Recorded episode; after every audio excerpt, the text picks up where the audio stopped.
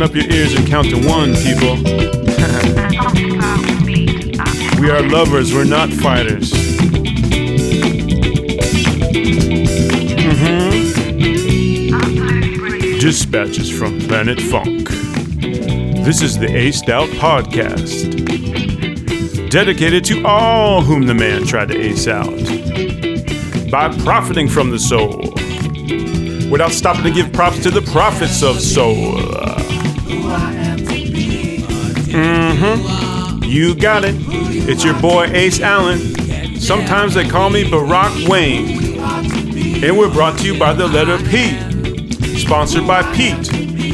People for the ethical treatment of ear holes. And we're all Funkonaut fam affiliated. Cause funk is spelled fun with a K. That's why they pronounce it funky. What do you think about that, Jay? That's right, brother. I always think I'm gonna mess that up. right on, man. It was good to see you. I've been seeing you on the regular now. Yeah, man. I enjoyed this. We're putting out episodes at a steady clip right now. Aced Out Podcast, we're coming at you. Humming coming at you. 2021, mucho episodes coming up. Today is no ex- uh, exception. We're going to talk to Sweet LD J Stone, Sweet Yeah. LD from the MC Hammer Posse, and the group Oaktown 357. Our first uh, person from hip hop royalty to even come on our show. Oaktown 357, that's a group that Sweet LD had with Terrible T and Lil P. Um, they were friends that would hang out at a club called Silks in Emeryville. Do you remember Silks in Emeryville, Jay Oh man, my my my my all my cousins and sister and brother used to go there. Oh, okay. I was too young. Well, that yeah, right. but that was the spot. Um, people would go there and dance and hang out back when people liked to go out on weeknights even and go and dance. And anyway, they would go there and MC Hammer would be there as well. And Right. that's where she met and kind of became part of his posse. Um, there was a time, you guys, especially you young folks, if you don't know, there was a time when this guy named MC Hammer pretty much ruled the world. For a couple years, he's pretty much the biggest on TV and radio Yes. um, just the biggest thing ever. And uh, she appeared with the other two in all of his videos. So we're talking about videos like um, "Turn This Mother Out." Remember that video? Yeah, yeah. And stuff like that. Uh-huh. And they just super ruled the world until um, an album called "The Chronic" by Dr. Dre came out and kind of changed the game. But before that, you had this this kind of aggressive, super fast, high charged dance rap, this kind of style that they'd use with MC Hammer. And MC Hammer was one of the first guys to put where we are right now on the map, Jay Stone, talking Yes. about Oakland. No doubt. and also one of the first guys to do it independently to put out independent music put out independent records selling tapes out the trunk just like too short. Um, so it's a pretty am- amazing game and it's great to talk to sweet ld um, they had hits like um, from the album Wild and Loose they had hits like yeah yeah yeah and juicy got you crazy. Um, then she continued on with them, just her and Terrible T. I'm talking about Sweet LD. Uh-huh. And remember that song? We're all in the same gang. It was like a posse cut. It had like Oh, yeah. Easy E and Young MC. It had like Tone Loc. Yeah, that It was had- dope. Like was the MC hip hop we are the world. Yeah, right. The hip hop Yeah. real of the world. Yeah. So anyway, I don't know if you remember, but actually Oaktown 357, uh, Terrible T and Sweet LD, they're actually part of that song as well. Okay. So that Nice. was pretty fresh. Yeah. And they also did an album that I think is very underrated called Fully Loaded in 1991 Uh-huh. And um, they kind of fought more for their own direction, for their own voice. That album's more lyrical. I like the production on that album. Okay. But because of politics and stuff that was going on at that time, I alluded to before, um, they got dropped from their label. And they just kind of went their separate ways. Nowadays, Sweet LD, she lives in Texas. She has a family. She's a hip hop dance instructor. And in recent years, her and Terrible T have gone out and performed together again. So, you know, make a little bit of a comeback. Yeah. Anyway, it's going to be great to talk to her. She al- also has her own book of poetry that she put out. Okay. Um, so we're going to get into it with her. I'm really excited to have her on. We have this guest, Sweet LD, on because of Chocolate J Stone. Okay. Hi. Chocolate, aka Patryce Banks of Graham Central Station. She loves us. And did you know that they're related? No, I think man. she's like Sweet LD's cousin or Oh, something. tight. I didn't realize that. Uh, we got a great reaction for the Shirley Hayden episode. Jay Stone, Shir- Right. Shirley Hayden from She was P cool. Funk from Parlet. She was really cool. And uh, we also, I didn't notice, but your boy uh, Wayne Foot, he wrote like a long paragraph of thanks on our website. I just noticed Ah. a couple weeks ago. Nice. He wrote it. I can't read the whole thing because it's like Dostoevsky. He did like a long thing, you know, just talking more about slave. Right. But he did say I wanted to read to you. He wrote, "Thank you, Ace and Jay, for this fantastic representation and the great write-up. Happy New Year's and keep it stinking, y'all. From yours truly, Foot Funk, and that's Wayne Foot from Man. Slave." So he time. loved his episode as well. So go back and check those out, episode 13 and 14 respectively, y'all. Um, okay. I'm also excited because we have more great guests coming up in the future, Jay Stone. Mm-hmm. So we have Steve Boyd coming up. Now, if you've seen uh, the P Funk All Stars perform over the course of, I don't know, like the last 30 years or so, Okay. you've definitely seen Steve Boyd sing. He Okay. usually he tends to do a lot of the Glenn Goins parts. Uh-huh. So he like sings lead on Bop Gun and stuff like that. All right. Swing Down, Sweet Chariot, Let Me Ride. You know, Okay. tends to sing Yeah, lead on that. yeah. He sounds great. He's another one of those Detroit cats, another one of those uh, Detroit soul cats. And so you know who got us that guest? Man, none other than JW. JW. JW in Detroit. I talked to him last week. He's still doing well. I checked in with him. That's cool. He's been spreading the funk. He's been getting our name out there. He's been uh, propping up Ace Out Podcast for a long time. So I'm looking real. I'm looking big forward to that guest, Steve Boyd, and he seems Yeah. nice too. I talked to him a couple of times on the phone. He's a really cool brother. Dope. Um, next episode, you all, in a few weeks, we're doing the episode, the tribute to our fallen Funkanut soldier, Patrick Owens, Brother P. I just talked to um, Patrick's cousin a couple days ago, Teresa. Okay. Uh, she, I've been trying to get in touch with some family. I, I know you have too. So I finally got in touch with her. Uh, she's out there. What's that place called? American Canyon. You know, Yeah. out by out by my mom. yeah, right, right, right. So that's where she's at. Okay. So Tight. sh- she seemed pretty nice. So she's going to participate. nice, man. Yeah. So we're going to do a tribute to our boy. We're also going to have John McFab Flaherty, uh, drummer OG Funkanauts. He's going to be here in the studio with us. Nice. And on the phone, we're going to talk to Richard Lindsay from Purify Mint Funk Insurance, for which uh, Patrick was musical director. Mm-hmm. And uh, he left me a message today, so I'm going to call him back this afternoon. Nice. Tony, the drumologist. Yes. Um, Osha Savage will call. And what's who's that cat? Densfield? Is Densfield. That, he goes by the name Densfield. Yes, sir. Who's uh, Densfield? Densfield is a he plays reggae bass, good brother, and uh, you know, just all around, all around, just good homeboy. Uh, I know him from the flea market and whatnot. Right on, And yeah. I actually met him through Patrick. We were doing some some work together. Because uh, um, Funkanut's pretty linked up with the reggae scene too, right? A lot of you guys do that. We were uh, always loved reggae and like dub music Mm-hmm. growing up, and funk and and, and reggae kind of go hand in hand with me because it's bass driven and you know um, just a real soulful music. You know what I mean? And I I tend to like more dance hall, old school '80s dance hall. Yeah. And um, more English reggae like Steel Pulse or Burning Spear or something like that. Yeah. You know, that some of the young music out today by, by the younger guys is a little bit trying to be too too Bob Marley or Yeah, right. too hip hop or something like that. Right. You know what I mean? But respect for all of that. Well, right on, man. And yeah, Yeah. we're going to represent all of that. And that's going to be a great episode. You know, uh, uh, Richard left me a message today, and you're saying, like, yeah, he's kind of saying what I said last time or a couple episodes back. Like, he woke up and he kind of forgot Patrick was gone. yeah, man. we So- talked about that. I talked to Richard yesterday. He said the same thing. Yeah, so we're still kind of going through those vibes and stuff. So I'm, I'm looking forward to doing that episode, but it's going to be kind of a maybe an emotional episode as Yeah. well. No doubt. Yeah, I'm tripping off of this uh, this soundtrack we got going on. This is some uh, uh, Japanese soul music from like soundtracks to like uh, kung fu movies, like Yeah. martial arts movies and stuff like that. No doubt. Uh, word up, one love to uh, Scott Shepard, who I met with yesterday, helping us do do big things. Aced Out podcast is going to be big in 2021. Thank you, Scott. Got Debbie JJ taking videos and taking pictures for our Holla. marketing campaign. Debbie's one of those people, you know, she puts a lot of pressure on you. You know, most people, they say, have a nice day. She's like, have an amazing day. You're like, oh no. How am I supposed to do that? Was Jimi Hendrix going to come back from the grave and tell me he's running for president? Because that's, Right. you know, president of North Korea. That would be amazing. Man. I'm like, don't give me that much pressure. Can I just have a nice day? and she's got her footstool too, so she's representing. There you go. We got Dominic behind the board, Dominic Brown getting down.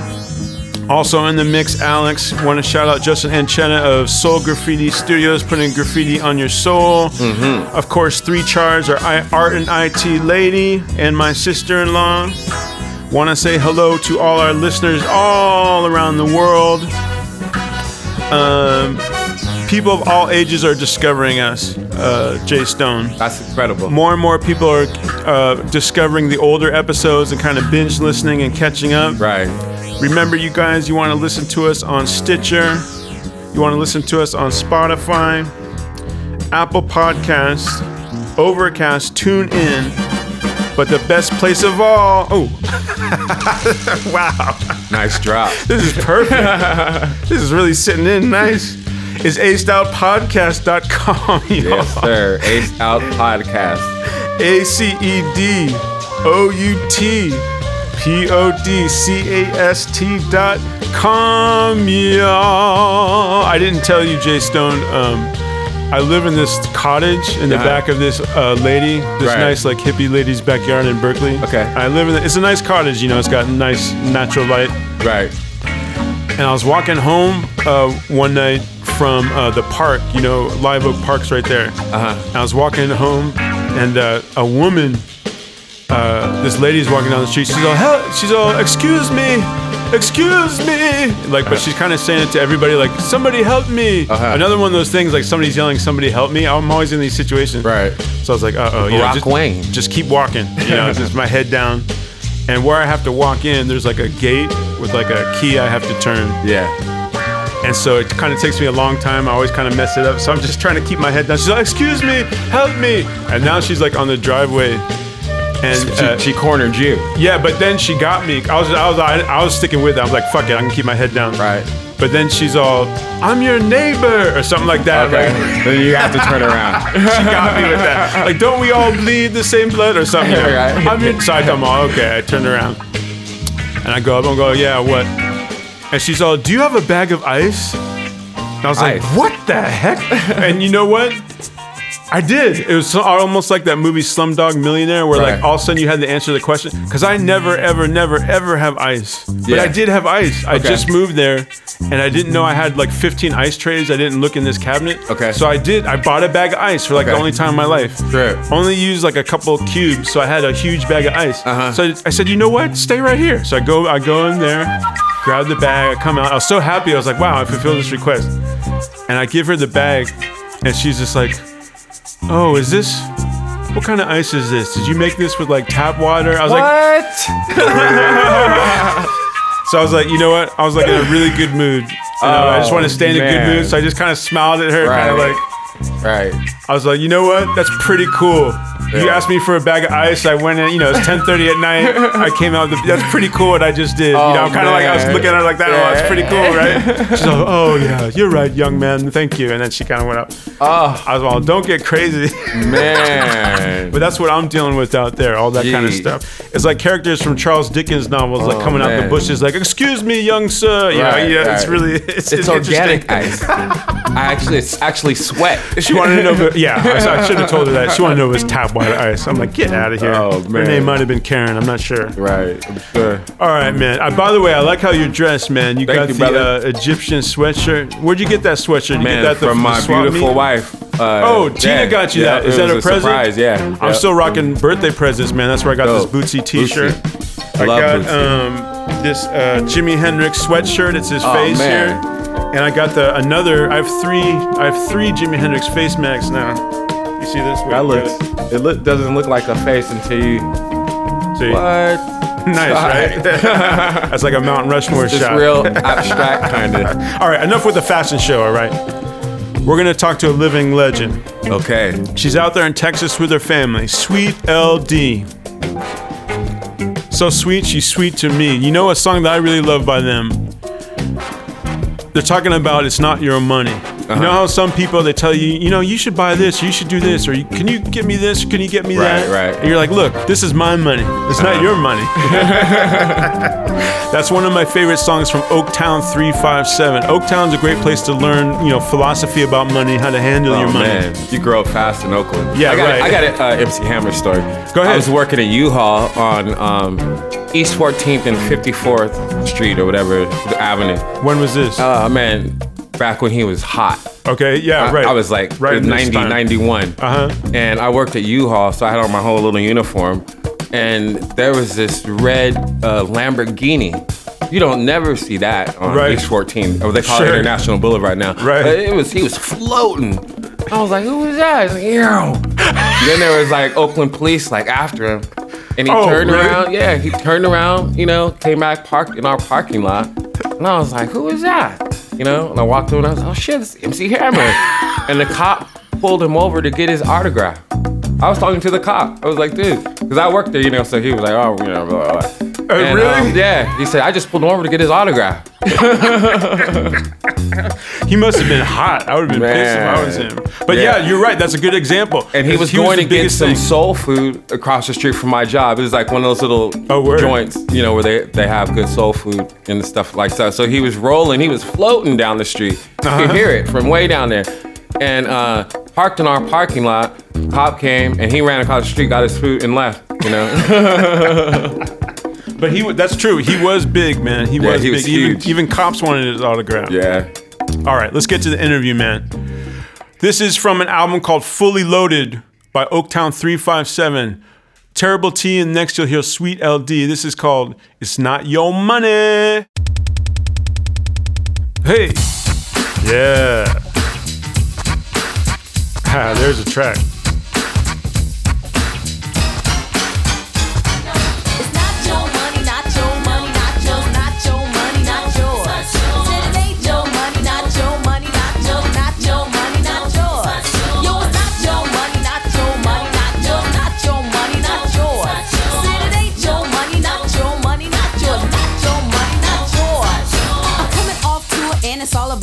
Hey. Made a little money and I'm thinking about spending it. 357 gave me the clout and the finance to sit back, relax, and maybe have a little romance. I called up my homegirl as soon as I settled down to let her know that I was back in town. We set up the time and place to have a double date. The guys look so on time, they can never be late. Everything was chill, I was dressed to kill. Or so it seemed until she started to ill. The next day on my phone, there was a message from her. She started off by quoting up her bank account number. This girl was bold, I mean, expecting a handout. She said the amount, I almost passed out. If you don't know me, this might just sound strange. Get off me, girl, I ain't got no spare change. Not your money, not your money, not yours, not your money, not yours. Said it ain't your money, not your money, not yours, not your money, not yours. Yo, it's not your money, not your money, not yours, not your money, not yours. Said it ain't your money, not your money, not yours, not your money, not yours. Sweet LD.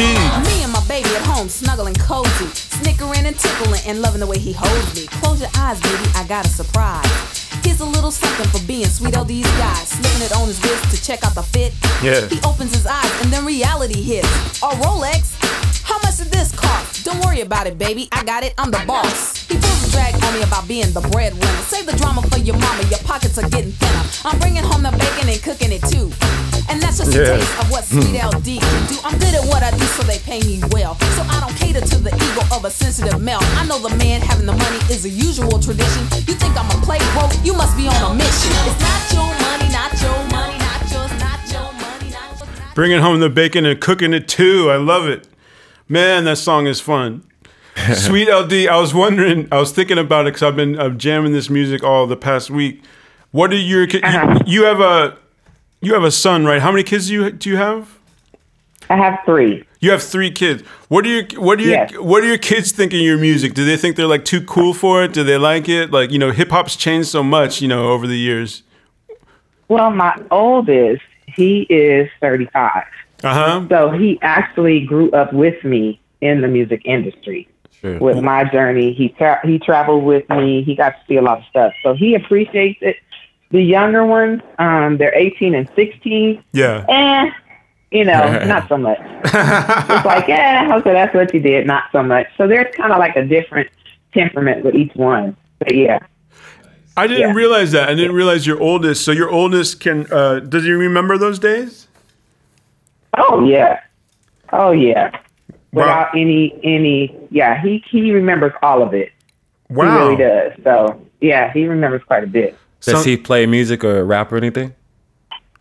Both actually, he does Nice. both. hmm Cool. He just got his uh, bachelor's in music production degree from Full Sail University. Nice. Wow. That's Good for So him. finally- yeah. Congratulations. yeah. So Oh. he does DJing and music production and all of that. Hi. Yeah. Congratulations, young Mm-hmm. brother. That's fantastic. Thank you. And you're you're an author. You put out a book of poetry. Uh, con- I did. I did. conditional truths. Yes. How? Yes, oh, I sure did. by the way, how do I? Is it Suhaila? Su, Suhaila, Su- uh-huh. Suhaila Very Sabir. good.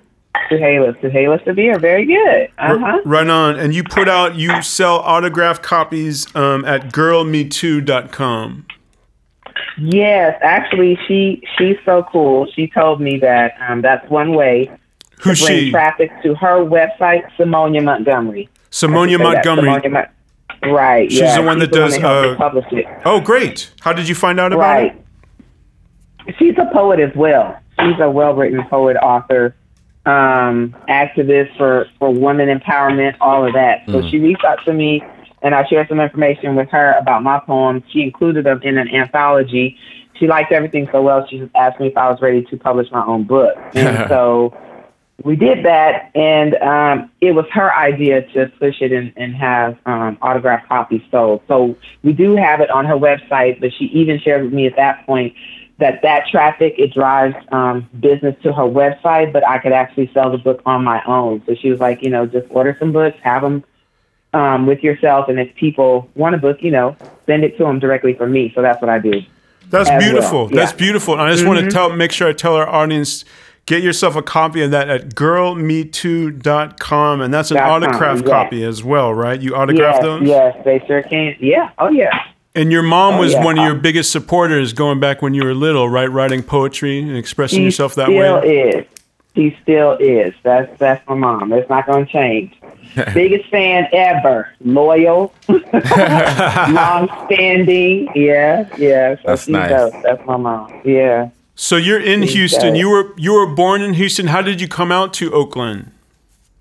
I was born in Houston, um, grew up in the Bay Area, and now I'm in Fort Worth, Texas. You're oh sorry, you're in Fort Worth, Texas. I forgot. Sorry about that. Yeah, yeah. No, no, no. How- Okay. um, they throw us all together. But- but how did you wind up in Um, Oakland? How did you wind up in Oakland back then? my mom decided to come and visit or go at this point visit family in the bay area um, during the time that she decided to divorce my dad so it was because i was becoming a child of divorce and she was leaving my she packed us up in her station wagon and drove us out to uh, the west coast so we ended up staying um, i grew up there oh my goodness I, we arrived there when i was six Okay. I think my younger brother was three, and the other my baby brother was two.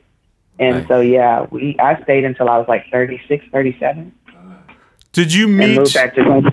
Did you meet the other ladies that wound up being part of your crew at, at a young age, or was that um, when you were older, when you started going to the Silks Club, dancing and stuff like that? When did you meet like terrible, like Tabitha? Uh, I think I think that's the same age. Young is it's not. It wasn't really old, but I wasn't a teenager.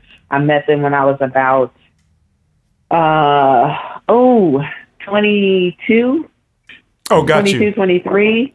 Yeah, so I was young. I mean, I still consider that kind of a baby for the most part. Yeah. um, in today's times. I know they try to push us out the, the crib early into adulthood, but I was um, I was a single mom. I was, a, guess what you call a young mom at that time. I, I had my oldest son by then, but I didn't meet them at Silk. I met them um, in different places. So I met Hammer via Silk, but I met Lil P at the Army base.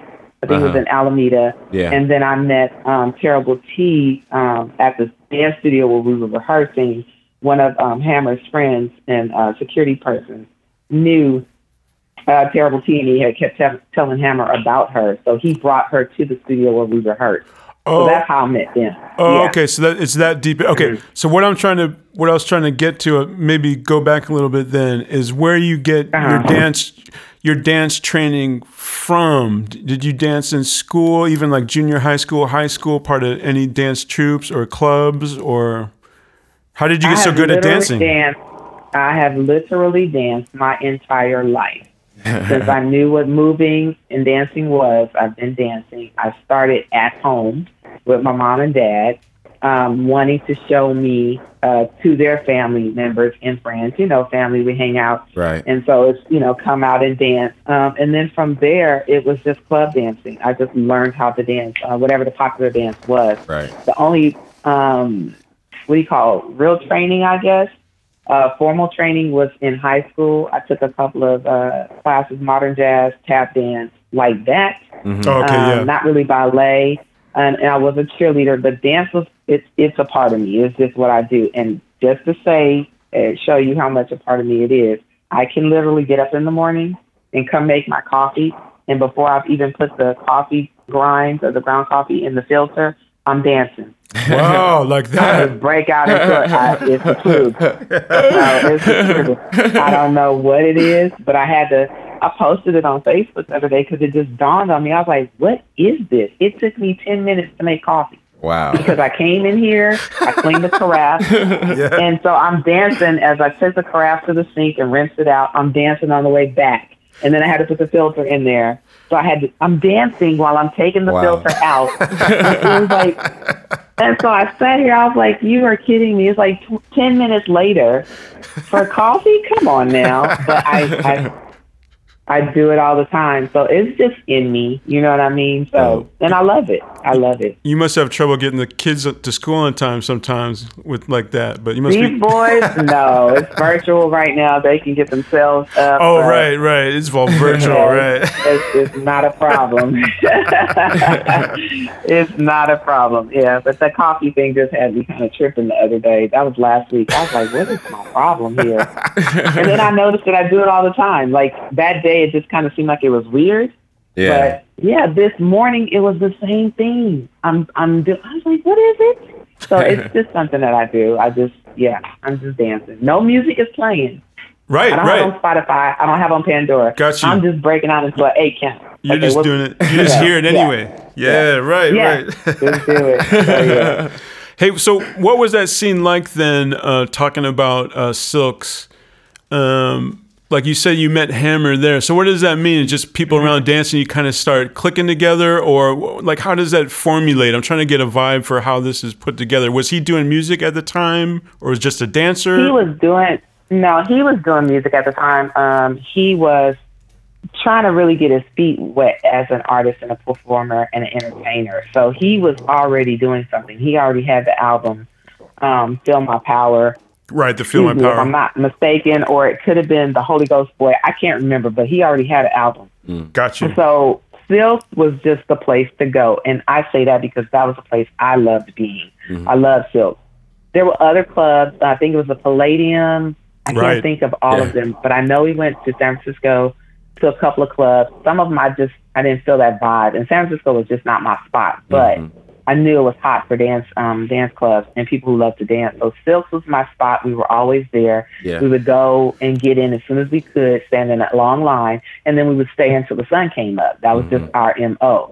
Um, and so one night Hammer was there and the Cabbage Patch was a new dance. I had just learned how to do it. My Yeah. friend Mark Paul, yeah, my friend Mark Paul, who I went to um, high school went with. I went to uh, Holy Names. He went to St. Mary's, but he always, you know, kicked it with me. So we learned the Cabbage Patch together and the Smurf and all that stuff. Right, And then I ended up going to uh, the Smurf was dope. Oh my god. so anyway, uh, we went back to um, I went to the club one night with a couple of my girlfriends, um, and we just were hanging out. And I saw Hammer and Ace just dancing, but they had a whole bunch of people watching them because they were just killing the Cabbage Patch, and they just Right. had a way of doing freestyle. They just they just killed it. Mm-hmm. So I um I told my friends I was like, that's how I want to do the Cabbage Patch. I was like, he's just doing something totally different with it.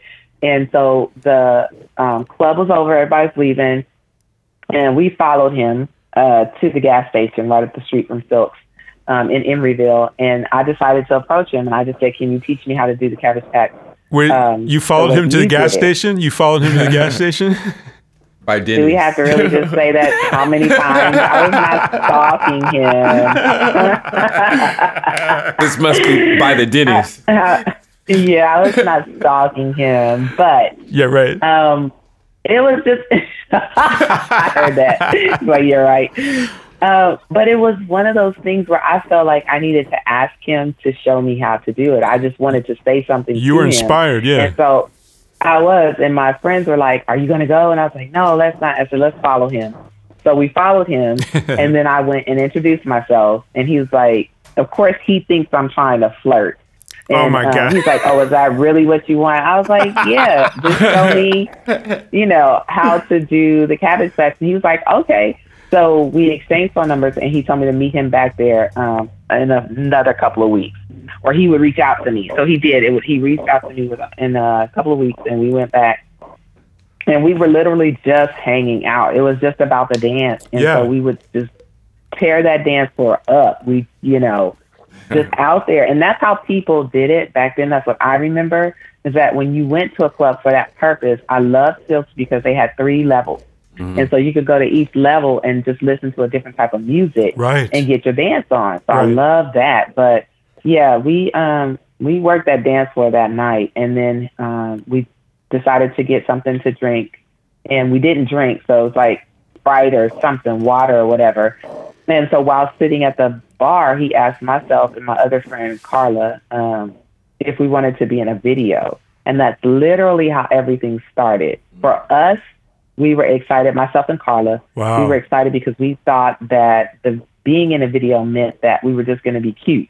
You know, Mhm, right. um, wear a cute outfit, be the cute girl, you know, whatever Uh-huh. um, and nothing major. But apparently and obviously, and now to you know what we know about Hammer's um, concept, he had something totally different in mind. So it was not about us being cute girls. He wanted us to be the backup dancers to his whole Mm. show. Yeah, so we started rehearsing first. When did you figure out the like? How did you feel when you started realizing, wow, this is kind of more than just being cute? Like you must have felt really excited, like the, the possibilities. you must have felt hyped up, or you just kind of. Go, what What do you remember how you felt uh, back then? No, we weren't. We weren't hyped up. We were confused.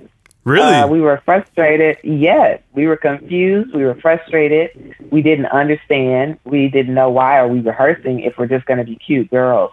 See, he never ever told us until we started asking questions like, why are we practicing? Why are we learning this choreography? Why are we creating choreography? It was like, this is not what we expected. Really? You know, he started, yeah, no, we didn't, we were not excited about that initially. Uh, No, no, it wasn't like immediate excitement. It was like, okay, we're going to go meet him and see what this video thing is about. And then you have to realize videos were new. Okay. yeah. So all we knew is what we saw. We never understood what went into making a video. Right. But we Right. never felt like um, in making a video that you start rehearsing your dances or creating choreography. It's like, why when we're just going to have to be cute?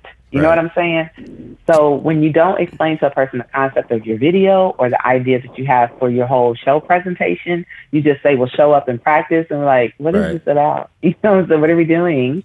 so yeah, it became like, um, do we have to keep showing up? Because we were really showing up out of good faith. Right. Like, okay, he wants to practice. Okay, well, let's see what this is about. So it was kind of a um, a, co- a confusing time. We felt good about being involved, but then we didn't know why we should continue to feel good or why should we keep coming to practice or and then when we saw that it was going to be something continuous um, and permanent then we were like well we should be getting paid you know what i mean? Mm. and we were not getting paid. So there was just a lot that was just assumed on his part as far as we were concerned. So we did have to sit down and have a conversation and figure out what his whole intention was. Yeah. So when he finally, you know, answered those questions, we were like, oh, okay, we could do this. You know what I mean? Interesting, Yeah. because I I wasn't. Um, I guess I was imagining just kind of my own mind. I knew you had problems with getting paid and stuff as things developed, but I didn't realize even early, like from the very top, the inception of what you all were doing, you guys were frustrated and weren't kind uh, sure about what was going on. Um, tell tell me about. Um, I read a quote that you had one time where you learned from Hammer how to build a dance. What does it mean to build a dance? Um, for example, you have a Well- song. Does it go with like you know the verse, chorus, kind of like you're you're following this? Right, Yeah. right, right, right. There's a format to creating choreography to a song.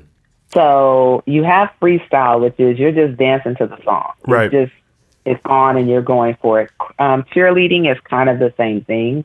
You're going to have the counts that you have to follow, um, but the focus is the cheer. What move are we doing? What are we saying? And then we want to make these moves crisp. For Hammer, what he did is he took the content, the lyrics of a song, and then the musicality of the song and put those two together. What's happening at this chorus? What is the music doing? And what am I saying lyrically? And then we built on that so that we're not just dancing um, per se, but we're telling a story. You're telling a story right along with the song. So um, let's get it started is perfect. Yeah, let's get it started is perfect. Um, where you're just like on that accent, we jump, and when you hit dun dun, then you come down and you do your freestyle. Dun dun, we Ah. jump every single time, and then you do your freestyle. Dun dun, and then when it says my beat is ever booming, you doing the cabbage patch. We come back in Uh-huh. formation and let's get it started. Uh uh uh. uh. So you see what I'm saying? Right. So we did a, you know, um, uh, I can't think of the, um, I can't think of it, but there's just a way that he took whatever was being said um, in the rap and then made it part of the dance where you're actually telling a story.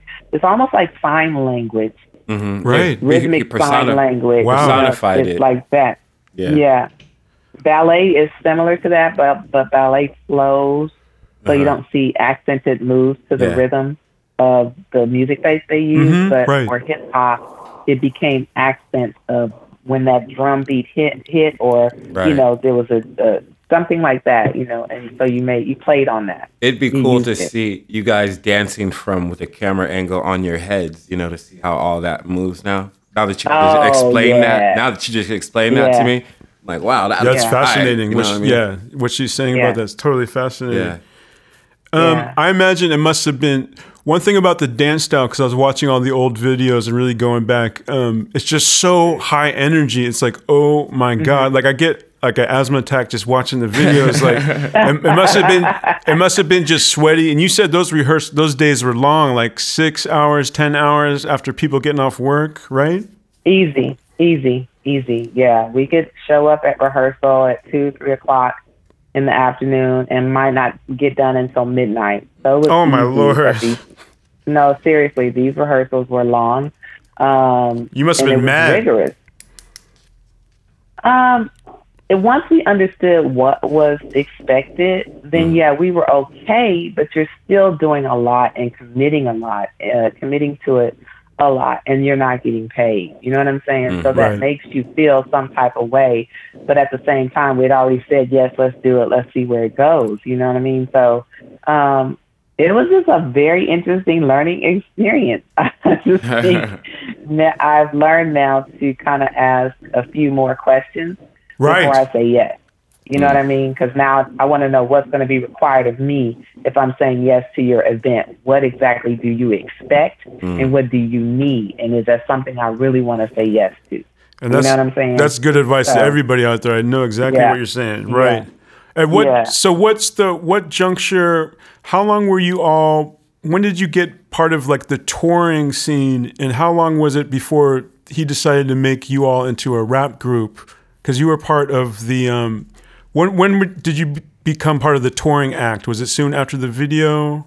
We were always no, we were always part of the touring act. Um, Hammer, we started touring around the Bay as MC Hammer and the Posse, so that was first off, and then the Right. video Then the Um, video that's got you. Started, yeah, and then we went and did um, Pump It Up in L.A., um, Turn This Mother Out, all of that. So we were always part of his show in the beginning. When you talk about MC Hammer and how he started MC Hammer and the Posse, Yep. that is the original core group that got all of the hype going. So we helped to grow that um, energy into MC Hammer and the Posse with now Ho Frat Hoo, with the guys that are known as Ho Frat Hoo.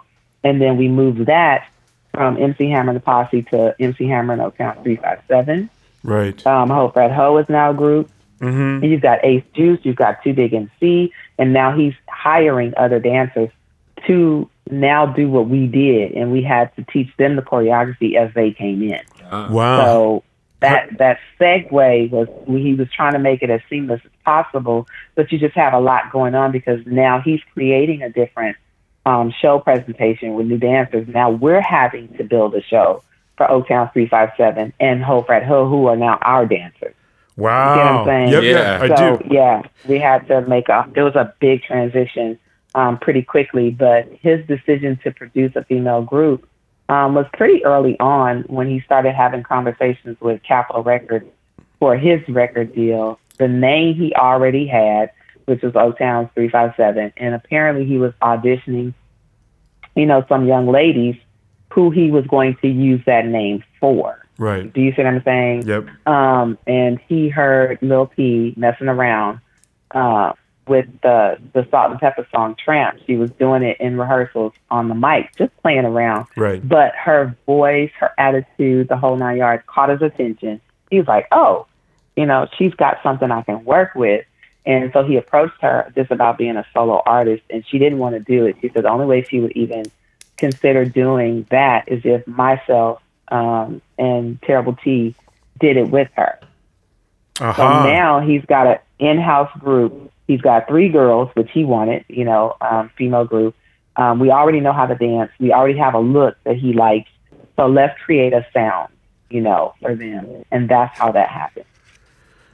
And then, how did you feel about that change? Were you hyped up about that, or were you still kind of scratching your head? How did you feel about getting on the mic? Um, I was hyped up about that because I'm like, wow, this is interesting. Like, I, you know, I come from um, the uh, era of uh, who is it, Graham Central Station? Yeah. I want to say yes, Graham Central Station, We're, we're- um, Con Funk Shun. Uh, it's, it's so many I cannot think of right now, but Right. just cameo, yeah. listening to their sound and That's listening to that music. So I'm gonna go back to Graham Central Station. Yeah. Chocolate is my cousin. Right. We're related. And so she would take me to the studio with them. I got to see them, you know, record Wow. and, and Nice. do their thing in the studio. She was always at my house with the group, you know, Larry Graham and, you know, their friends visiting, uh, my mom's home and stuff. So I was around that. I mean, I, I literally got to hang out with them. So when I, when you talk about going into the studio and recording, I'm intimidated because I'm like, wait, I've seen people do this. This is no joke. You know what I'm saying? Right, and right. then I saw Hammer do his um, album, which is no joke to get into the studio and record. There's a lot on um, that you have to really step up to. So Yep. we were a little, we were very curious. We were excited. We wanted to do it. We were motivated, but we just didn't know, you know, where it was going to go, what was going to happen. But I knew by saying yes to this, this was going to be another one that I needed to see what was going to be expected. um, so we got in there and we just had a lot of fun. He was like, okay, let's write a song about this. Or he would have an idea for a song and he would do the lyrics. And so we did Juicy, and I'm not sure what else we wrote. Um, it's not coming to me right now, but Juicy was big. to- Yeah, yeah, yeah. yeah, yeah, yeah, yeah. And um, Straight at You, Yeah, I love that. Oh, where? Yeah. So there, there's a lot, and we like it, Wild and Loose. Hey, Um, uh, so there was a lot that we hold- contributed to with that album. Go ahead. Nice, man. I was gonna say, hold that thought. Since you say that, let's listen to that. I love the remix of "We Like It" from Wild Wild and and Loose. Let's rock some of that, and we'll talk to Sweet LD after. Ho! Oh my God! See, this is some of that fast dancing, Jay Stone. Yeah. I'm already getting asthma attack.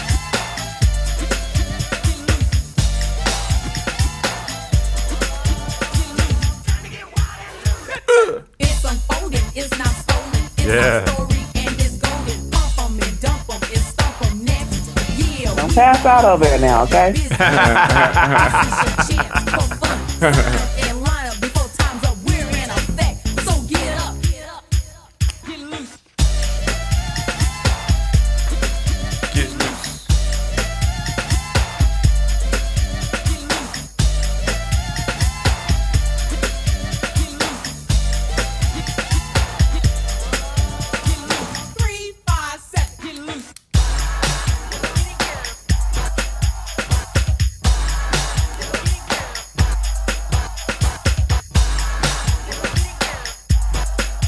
these sections in the videos are just going crazy. Right. Yeah. Jumping and dancing. Pay attention as we mention. Wild and loose, it's just an extension of ourselves and it's them. Juicy got crazy, that's how we felt. Making roll, cause we got soul. Wild and loose. Wow. Hey, what does it mean when you say you got rig, sweet LD? You used to say that guys to each other, you got the rig or something like that? Rig means that you look lethargic or tired, you lack energy, you know, you were just done. Like rigor mortis, Yeah, right? what right, exactly. Like rigor mortis, you're done. So you Yeah. got you guys used to like cut on each other, keep uh, each other in line, you know. If somebody's getting tired, is that that was the idea? Well, we really didn't say it to each other um, during the show, Right. but Hammer was um, able to have our shows uh, filmed. And so Oh. he would watch the videos after the show on the tour bus, and we would all sit there and watch. And so we would even say to, to each other as we're watching, it was like, right there, I had rig. I was so tired. Something like that. right. or he would call somebody out and say, "Ah," he was like, he'd be like, "Lil P, you look like you was hella tired." She got rigged like we would just do that, you know. So it wasn't purposeful, but you could recognize how the energy would ebb and flow in a show. You know what I mean? Right. Right. And so yeah, we would tease each other, and then we would be able to watch the show and see how we needed to improve. Uh-huh. You know, if there was some other move we wanted to do or anything, yeah, we'd be able to do that. Nice. Were you happy to watch the videotapes or did they he make you watch the videotapes and like how did that work? Oh no, we were fine with it. Yeah, we were fine. We would watch it if we wanted to. If not, you know, if it was something we needed to see and we weren't watching it, he would call us like, check this out. Uh, You know, maybe you guys could do this, or I'm gonna. He would say he's gonna change something for himself, or he's gonna change the order of the show. You know, so, so it was very inclusive. It wasn't like we were forced to, or you know, just felt averse to it. No, we were fine with it. How um Yeah. let's talk more about how the actual music was built in the studio. Um how long would you all spend working on stuff, recording stuff? Like was it like rigorous with like lots of lots of takes or is like you like to do it quickly to get the energy? What was like the strategy for recording vocals and stuff in the studio, doing the music, all that stuff? all of it is part of it. Um, it depends on how much one, how much studio time you have. Okay. What you what you paid for, that's number one. Um, and number two, what is it that you needed to get done? So what song? Right. You know, if this song had already been previously set up and most of it was done, maybe you just needed some ad libs. Excuse me, or maybe you just needed you know, a little bit more attitude on a certain lyric or something like that. So it just depended on what needed to be done. Um, in studio time, it is no set time whatsoever, unless you paid for two hours and that's all you get. But if you're there and you pay for the day, you are literally there until it gets done. You know what I mean? So we could be recording a song um, and see that the words don't fit. You need to change it or something. Right, too many So syllables. change that. Yeah, too many syllables, not enough syllables. Um, maybe not the right inflection or tone. You know, Right. something, or you could be saying it and you crack. I used to have a lot of voice, vocal cracks in my voice. so, um, you know, that kind of thing. And then sometimes I feel like my voice is deeper, so I would have to bring it up. You know what I'm saying? mhm. Not be as throaty. I guess I feel like it's just deep, but it could it could be just me. But um, we would have to work on all of that. So again, we're new to being in the studio. Um, this is new for a lot of people. I don't care if you have a natural ability to rap or recite poetry or whatever. Being in the studio is an experience. It's totally different once you put that mic on, the Right. headphones on, and you have people in there. So it's a lot to overcome. So it could take all day. It could take all literally. You could get there at ten in the morning and be there till two in the morning. It's, e- it's easy. Right. Yeah. Would um would Hammer keep a close eye on things, like even for those sessions, or who who was uh, producing those? By the way, I'm trying to remember. Um, was it a bunch of different? It was James Earley, Uh-huh. James Earley, Felton Pilate, and MC Hammer. They were always there in the studio. And then we had the DJs, um, DJ Redeem and Lone Mixer. And Too Big MC, he was there, of course. Uh, Dante, um, anybody that may get on the album for uh, filler, you know, you got the crowd cheering, so Yeah, yeah. back doing the cheers, stuff like that. So yeah, you know, we had all of that going on. So you, you know, it was really just a core group of people, and that was usually the core group. You didn't have a lot of people in there for a couple of reasons. If you didn't want distractions too. It was very small, and it got hot real fast. you know? Right. So like you don't need a bunch of people in here just lounging around, sucking up air. You know what I'm saying? Right. So yeah. hmm Sound Yeah. like the whole crew, like you all were just ready to work. Like that's kind of your strategy, just like get to work, get it done. But it sounds fun too. Just high energy, man. It it was fun. It was intimidating. It was overwhelming. It was a learning experience. And yes, we were ready to work. And I can give, I could commend everybody that came in the way we came in by sheer invitation from uh, Hammer and looking at not really knowing his complete vision, but just being willing to contribute to that the way we did, like 100%. Um, lights and all, confusion and all, you know, not getting paid. Every ounce of that, I can commend everybody that came in on that and helped him um, build the movement that he built. Yeah. I'm trying to, I'm really trying to understand not getting paid. I mean, this thing, I'm, I'm just remember we were talking earlier, me and Jay, was such a huge, like MC Hammer owned the world for a couple of years there. Like he was just everywhere you mm-hmm. went. So it's, I know you all came up in like kind of informal way, but when did you sit down? Did you ever wind up getting paid for something or were you, I don't, like, why were you not getting paid? Did they think like it, it was just an honor for you guys to Well, be there or what? I mean, your time was I valuable, right? you have to the time is valuable but but you have to look at it like this this is something new to every single person Mm. that's involved in it we're not familiar with the music industry we're not paid dancers Mhm. so we don't know um, until later that um, there is a union and i believe that came later for dancers uh, for backup Right, dancers right. uh, contractually yeah they they're not supposed to be on a video set unless you know uh, they've been paid and there's a certain amount they're supposed to get paid per hour. So I think these things were in the works um, before we actually came up, or after, I should say after we actually came up. But what I'm saying by not getting paid, by not being compensated, Yeah. is that just for your time, let me give you some gas money. You know what I'm saying? Let Right, me right. say for your time today, let me give you $20 or something like that. Um, when we committed to do it, no, there was no uh, real compensation.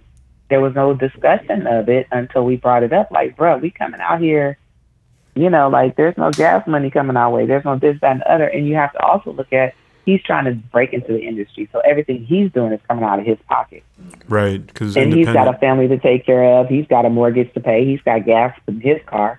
He's working. So it's like, how are you now gonna really pay eight, seven, or eight other people to come out and rehearse? You know, so it, it was it was like a good faith thing. But I think the only thing that caused, um, I know that what caused the detention is that there is no compensation, but you're expecting a lot of us, and you have not had a necessary conversation to say, hey, I'm, you know, I need y'all to commit for this six, seven months or whatever. This is what it's going to entail, and so I think it was just new to everybody. You know what I'm saying? But because of you know lack of communication, certain dynamics, when you're asking a lot of people, you're demanding a lot of people, and there's um, you know not um, a lot of compassion with Right. that too. Right. Then people become a little disgruntled, like bruh. Right. You know what I'm saying? Yeah, it's bad for morale. Yeah. the reality yeah the reality of it is is that we just really had to be we had to say okay this is what he's asking can we do it and we had to do it as individuals individually we had to be accountable for our own decision um, if, if we wanted to stay and contribute and build and see where it went but you know after being involved for three four months now we're in the studio and You know, we're doing local shows at schools and auditoriums and stuff. They're on the radio. Right. Like, okay, we've done it. Let's just stay and see. You know, let's hash it out. So that was my take on it. I've invested a lot in this now. So That's so I'm not trying to just walk away. Let me see what happens. Right, know? And then he explained what his vision was, and that eventually he would be able to pay us. We would all be able to make money, and uh, you know, get houses for our families and take care of our children. I was the only one that had a child at the time, so Mm-hmm. you know, those kind of things he made um, attractive to us, and so that made us stick around. Right, and that that's such a um, that's such an interesting kind of dynamic you're talking about because you want to see it through. You're having a you're seeing some some kind of light at the end of a tunnel here. Like it's, it seems like this is really going somewhere, but at the same time you're like, am I getting taken care of, or is this you know I'm, you're putting so much into you, you wish you're getting more out, but at the same time you understand he's mm-hmm. got his responsibilities. Yeah, I understand. It's mm-hmm. it's a real struggle. Yeah, I got you. Oh, it is. It's a struggle. I mean, I know he has his responsibilities. I know he's got his family and so on and so forth. I got mine too. You know what I'm mm-hmm. saying? Right, I got a right. son. my mom wants to know where I am because she's babysitting my son. You know, Right. my brothers are asking questions. People's Right. families were like, "Hey, What are you going doing? out here to do this? Right. Yeah. Who is this? Go- who is this dude? And what are y'all doing? Now, what's going on? Okay, so I don't know no MC Hammer. What that mean to me? you know what I'm saying? Uh, you going out there on fumes? You catching the BART out there? Y'all out there till eleven and twelve o'clock at night? MC Right. Coming in the house and yeah, MC who and what? I don't care about no hammer. You know what I'm saying? so we we went through all kinds of you know jokes and people looking at us like, what are y'all doing? What is this about? Who is Right, right, this? right. Yeah. You know, he sure is asking a lot, and we were having to calm ourselves down so we can calm our family down and continue to go out here. Mhm. You know what I mean? wow, So yeah. it was a constant. Um, what do you call that? Balancing act. Yep. Um, yeah, because you're definitely kind of looking at him sideways, like, dude. Um, you said being a video. I don't know what this rehearsal stuff is about. You know what I'm Right, saying? You, right, right. you lived in then- Oakland at the time? I did. Yes, I Yeah. lived in. Uh, no, I take that back. I lived in Hayward with Okay. my mom. And where would he live? Yeah. Where was he living at? Hammer was in Fremont, and that's where Oh, we were rehearsing. So you take BART Yeah. maybe and whatnot. we took BART, and then when Carla was part of it, before BART was even an issue, she would drive us out, myself, and Okay. um, she would drive us out there uh, to rehearsal. hmm Wow, man, you are that is a commitment. Yeah, it was a lot. So but- yeah, By the way, for all our listeners, uh, BART, that's our local like subway system. BART, everybody knows BART out here in Bay the Bay Area Area. Rapid Transit. That's Yeah. right. Um, Yes. One thing I love listening to that last song, Wild and Loose. I love just hearing all those old break beats coming in and out. You don't hear that kind of hip hop anymore. Another thing I love with the song uh, "Straight at You," there's a little bit of that diss action, which I love. Uh, it's good. It's Yeah. good to hear that old fashioned stuff. Whose idea was to throw some shots out at like uh, JJ Fads? I hear Salt-N-Pepa got a little shrapnel on there. what is that kind of like? Well, part, yeah.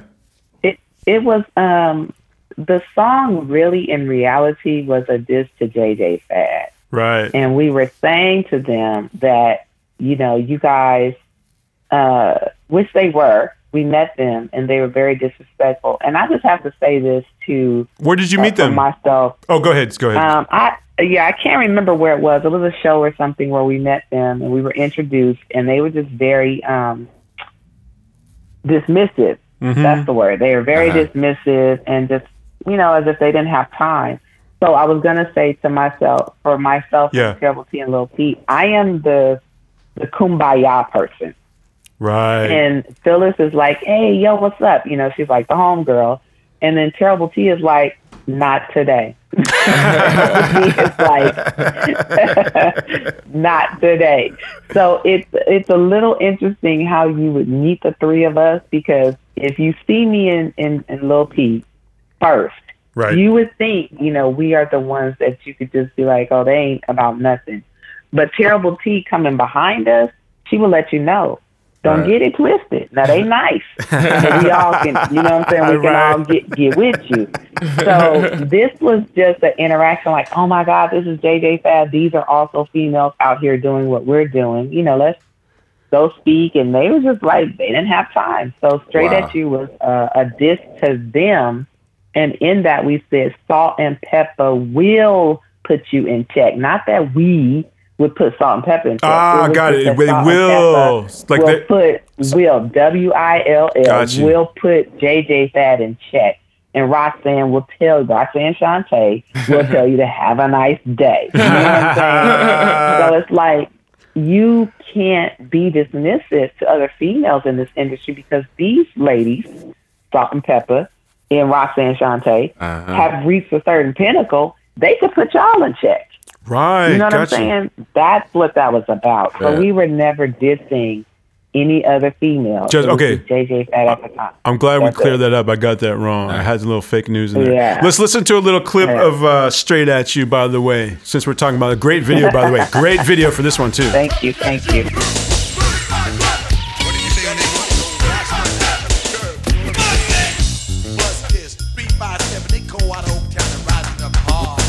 Ah, nice.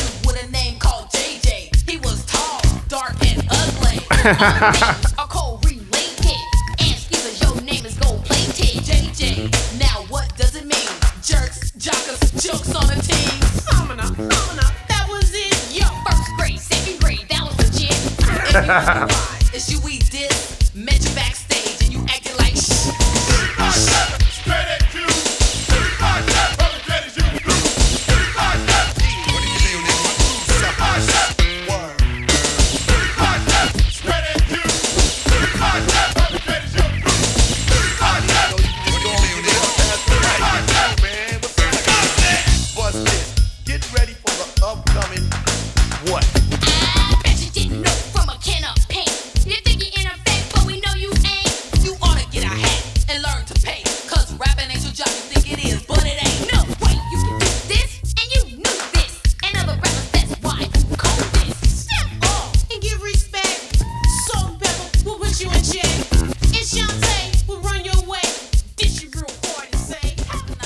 There was a moment where I guess you all went and performed on Arsenio Hall show. By the way, Yes. all of our listeners, that was another show that one it once ruled the world. That was like the biggest show, the coolest talk show. Arsenio Hall this, Arsenio Hall that. was. He was the man. That was the show to be on. So anyway, so Oaktown three five seven was it Oaktown three five seven that performed there, um, or was it Hammer? I can't remember, but I know you guys were confused because you got like a uh, a professional check payment for your appearance, Mm-hmm. and that got you all scratching your head. Does that sound familiar? This story? yes. um, it was MC Hammer and the Posse that performed, and Okay. at the end at the end of it, um, Hammer introduced us as Oaktown Three Five Seven. He gave our names, and then he introduced DJ, DJs. He introduced everybody, um, and then it was over, and we went on to our dressing rooms to change clothes and so on and so forth. So after we did that, then one of the production crew came and was handing out these envelopes. And so when we opened them, it was actually a check for performing on the show. It, they already had it made out. It had our names on there, had Wow. the, the whole nine yards. Nice. And we were like, what? Right. like, what? You know, for five minutes? Are you kidding me? You know, so um, it just listen. It it just really set a tone for Lil P and for all of us because we were like, okay, if we got paid by Arsenio Hall, then we know we should be getting paid on the regular for what we do. You know what I'm saying? right. And so I think at that point we had done some shows around the Bay. Like I said, we had done auditorium um, shows, some shows at schools. We had been on the radio, stuff like that. So things were happening, but we just did not see the compensation to reflect all the things that were happening. So we were still kind of feeling some type of way. Um, so when we got that check, excuse me, that was enough for Phyllis to be like, okay, I'm out. Lil P. Phyllis Charles is Lil P. And um, she left. That was, you know, enough for her. Um, and um, So that was that was the incident. like- she left. She left right after that. she left right after, after that. Yeah, yeah. What was the thought process behind? So you and Terrible T decided to stay. What were you talking to, each other about that? Where you arrived at that decision? It was just an obligation. I felt like um, I could understand why P left, but again, I just felt like I had invested so much energy, so much time. I had already committed a lot. I had already, you know, developed relationships with everybody in the organization. I wanted to see what was going to happen. I wanted to see it. I wanted to know that I could see it through, you know. So we talked and we deter- we determined between the two of us that we would stay. Stay. That was our decision, and that we would work well enough together to make them change their minds about how they treated us.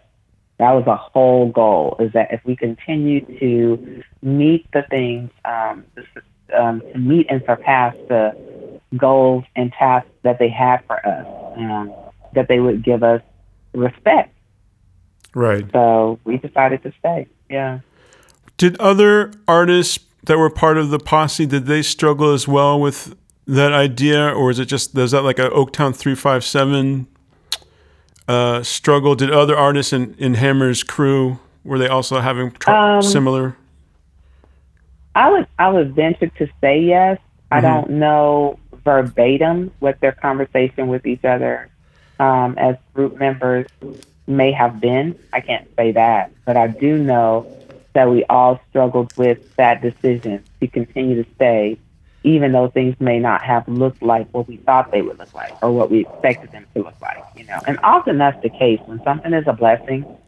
Um, especially in your development as a character, your character development as a person or artist or creative person expressing yourself or former. Yeah. You know, when it's uh, an environment that can be a blessing, you don't often see that process as uh, favorable.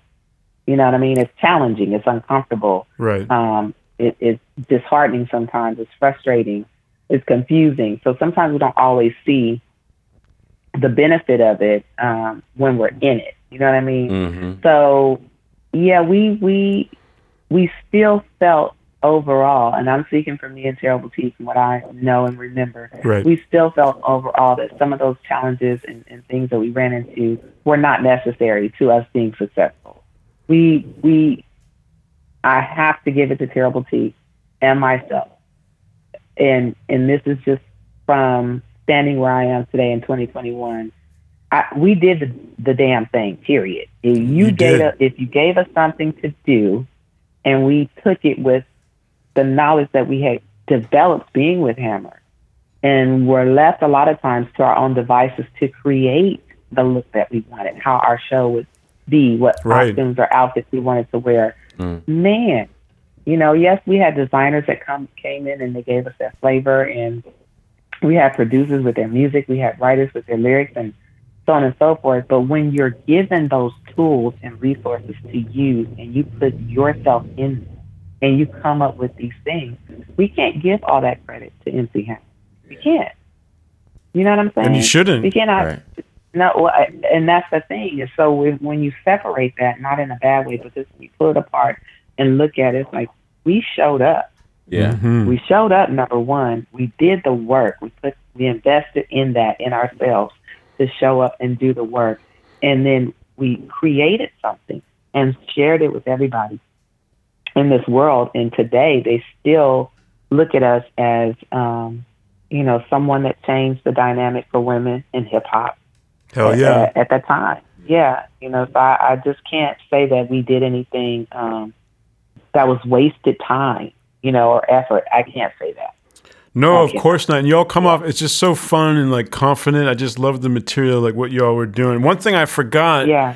uh, until I went back is you all are on that song. We're all on the same gang. Um, it's a- that great uh, West Coast rap all star song. I love that. It's got a uh, Tone Yeah. Loc and Young MC, uh, Yes. Easy E with Hammer Yeah. on there. I love that tune. JJ Fad. Yeah, J- yeah, yeah, heck yeah. That was that was a great tune, and you guys are just Ice-T so is on there. yeah, Ice T. Yeah, yeah, Yeah. that's such a great tune. That was like uh, that's like a rap. We are the world, man. That's so cool.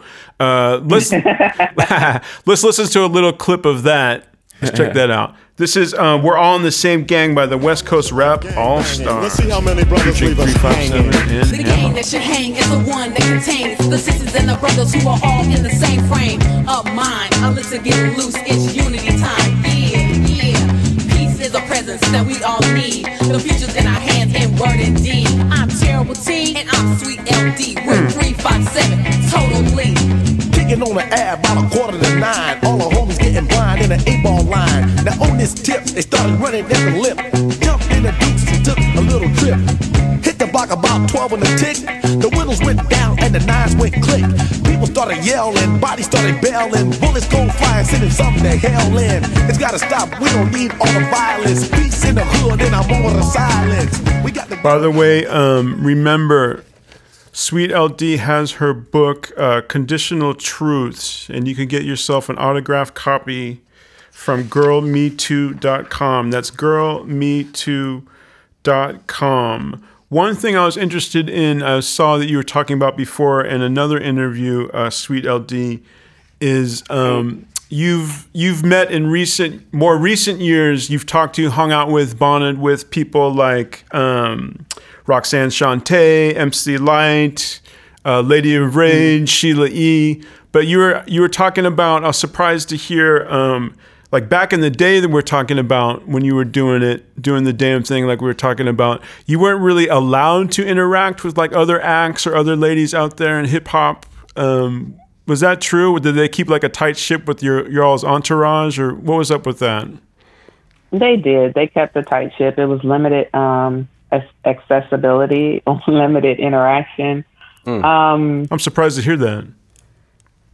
well, I mean, you know, it's a man's world in, in the hip hop industry. And so Right. when women are in it, there's a certain mentality where they feel like they have to control your movement. You know what I'm saying? Um, and I Especially back then. Yeah, especially back then. I don't think that we were the only ones that experienced that. We may have been, but I do know that um, Hammer and Louis wanted to definitely have a tight ship. That's So they just wanted to make sure they knew who we interacted with, um, and um, made sure that it wasn't a lot of time conversing with people. So we didn't have, um, you know, it, it just wasn't a big old, um, what do you call it, like sisters party where you get to meet other female MCs in the industry and y'all just chill and have a conversation and vibe. It wasn't like that. And even Yeah. when they had mostly males on the tour or mostly males in the shows um, that we performed in different cities and states, you know, we might see them in passing backstage. You know, we Right. might see them on the side of the stage watching another artist, but there was never like a whole lot of time where we could just kick it in the hotel lobby um, and just vibe with people. It wasn't like that. Did you all ever try to rebel against that, or it wasn't even like you you even had that? course, of course, of course. You know that's just natural.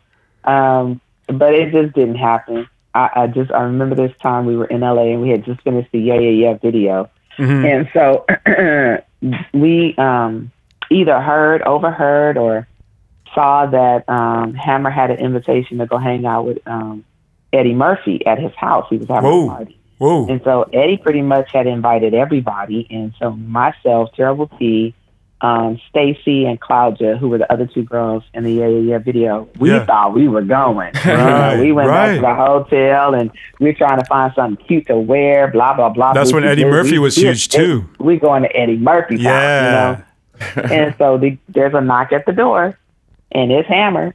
And he want to come in and see what we doing. We was like, we busy. You know what I'm saying? He's like, I need to talk to y'all. So he comes in. He's like, what y'all doing? And I swear to God, all four of us were looking at each other like, what are we gonna say? you know, um, you know. So we try to play it off, but we're cat. We was playing it off very casual. We getting dressed, you know. And he already knew. He already Oh, knew. so 'Cause I could tell yeah. by his posture. Yeah, he Right. already knew. So he comes in and he was like, "So what are y'all doing?" We was like, um, He's trying to get Yeah, you to play yourself. Yeah. "Yeah." And so he said, "So where y'all going?" It's like, "Yeah, we going to the party." He's like, "Nah, y'all not going." Like, Oh. yeah, we go. And he's like, nah, that ain't the kind of party y'all need to go to. Uh. so he's like, nah, it's best for y'all not to go. So yeah, it was like he just immediately poured water on our little dreams, and we was like, are you kidding me right now? Wow.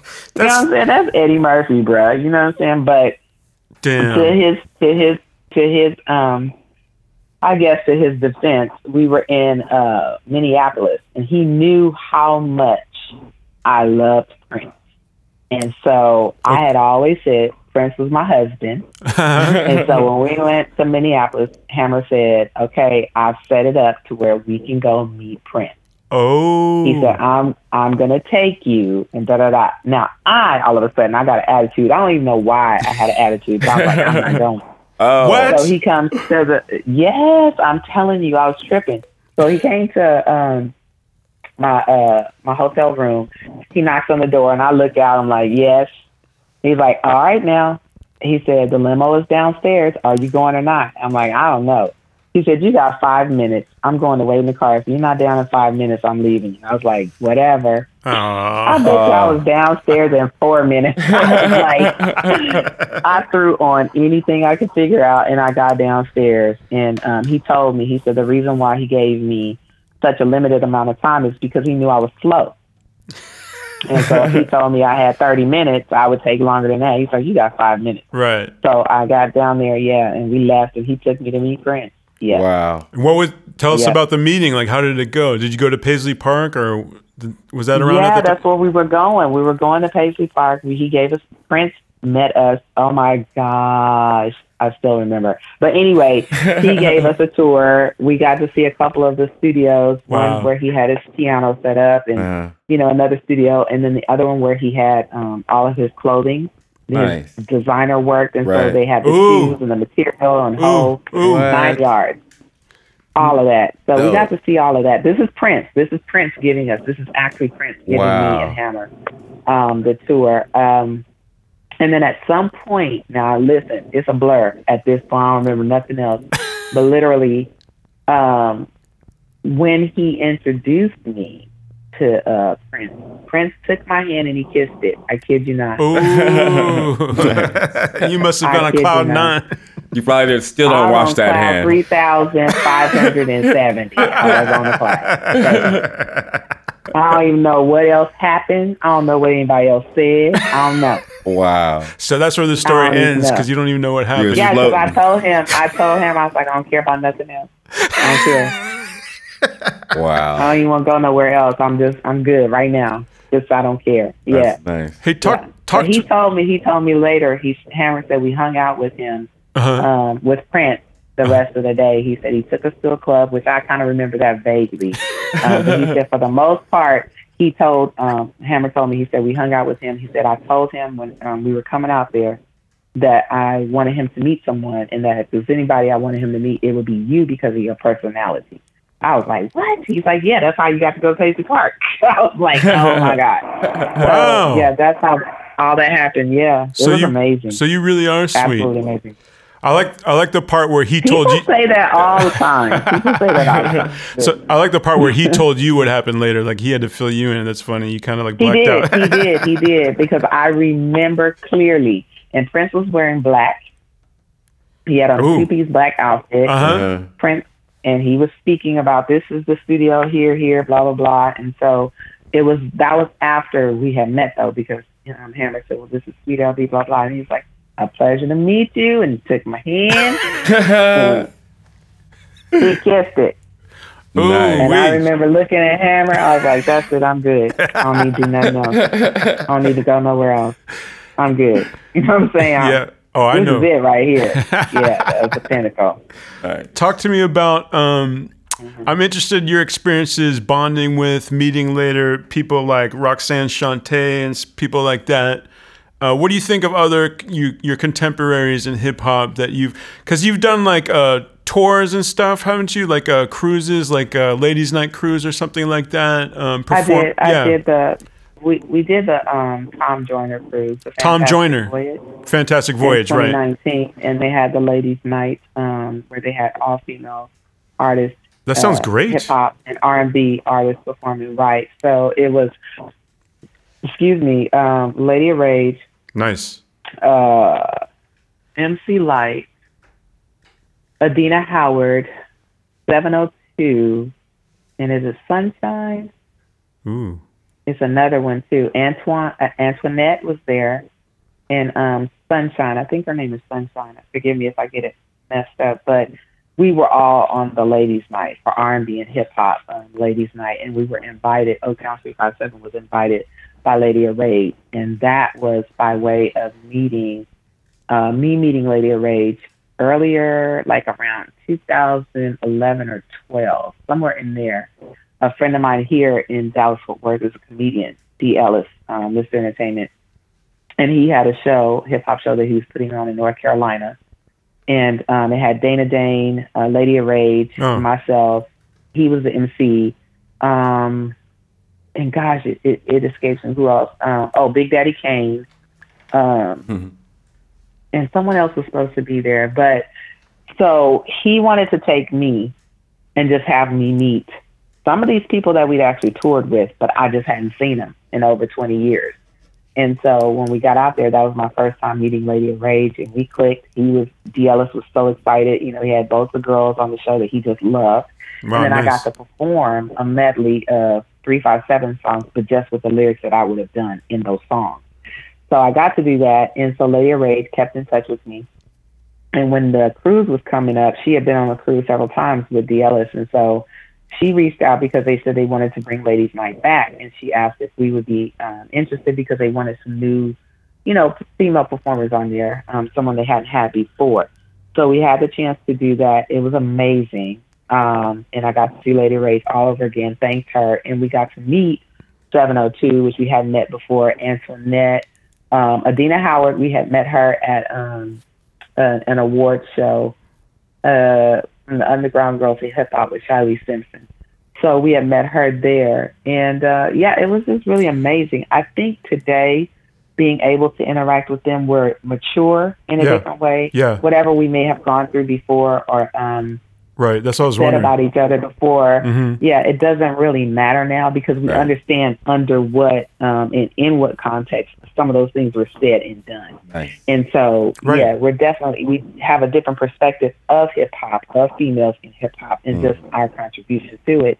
So it's no time for the little, you know, um, disagreements or what they wanted to say was a disagreement or a conflict or anything. It really Mhm. was. We were not like that. That's the whole thing. We were not. You know. Yeah. Um, so it was just really good to be able to interact with women in this industry um, that we didn't get a chance to meet or converse with before.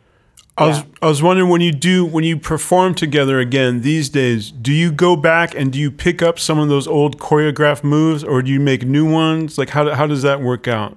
Because you got to bust the whole show, right? no, if we were no, no, no. If we were going to perform today with each other, Yeah. we would try to stay as true to the original choreography as possible. Nice. As long as it's not something that's going to cause an injury to us now, because you have to realize we're, we're all over fifty, and everybody's fitness level is different. You know what I mean? So you make a small adjustment here or there, so you're not jumping up off the ground like you did before. But the move is still done. Right. The integrity of it is still there. So yeah, we would keep the original choreography because people want to see that. You know. Heck yeah, so we would that's definitely do that. That's what I was wondering. You know, I really Mm-hmm. like, and I thought it was very underrated, especially listening to it recently. I really like the the next album you guys did, the Fully Loaded album. I love that album. It's a great Love album. it. It's so good. Yes. Um, let's listen to one of them. you. Oh yeah, thank you. Let's listen to one of those songs and talk about that album some more on the other side. I want to check out. I know this is one of your favorite ones, Honey. Honey's a great tune. yeah. Let's check this out. It's from 357, fully loaded.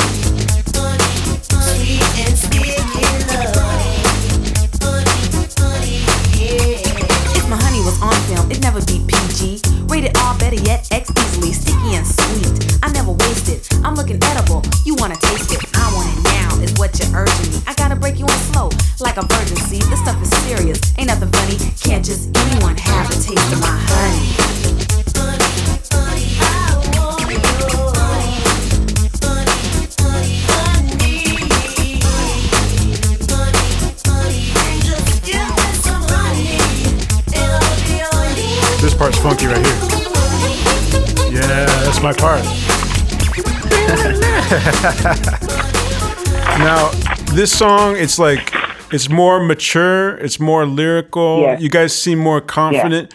What was going on before this time when this album came out? Were you getting more estranged from the crew? Were you guys pushing for more control?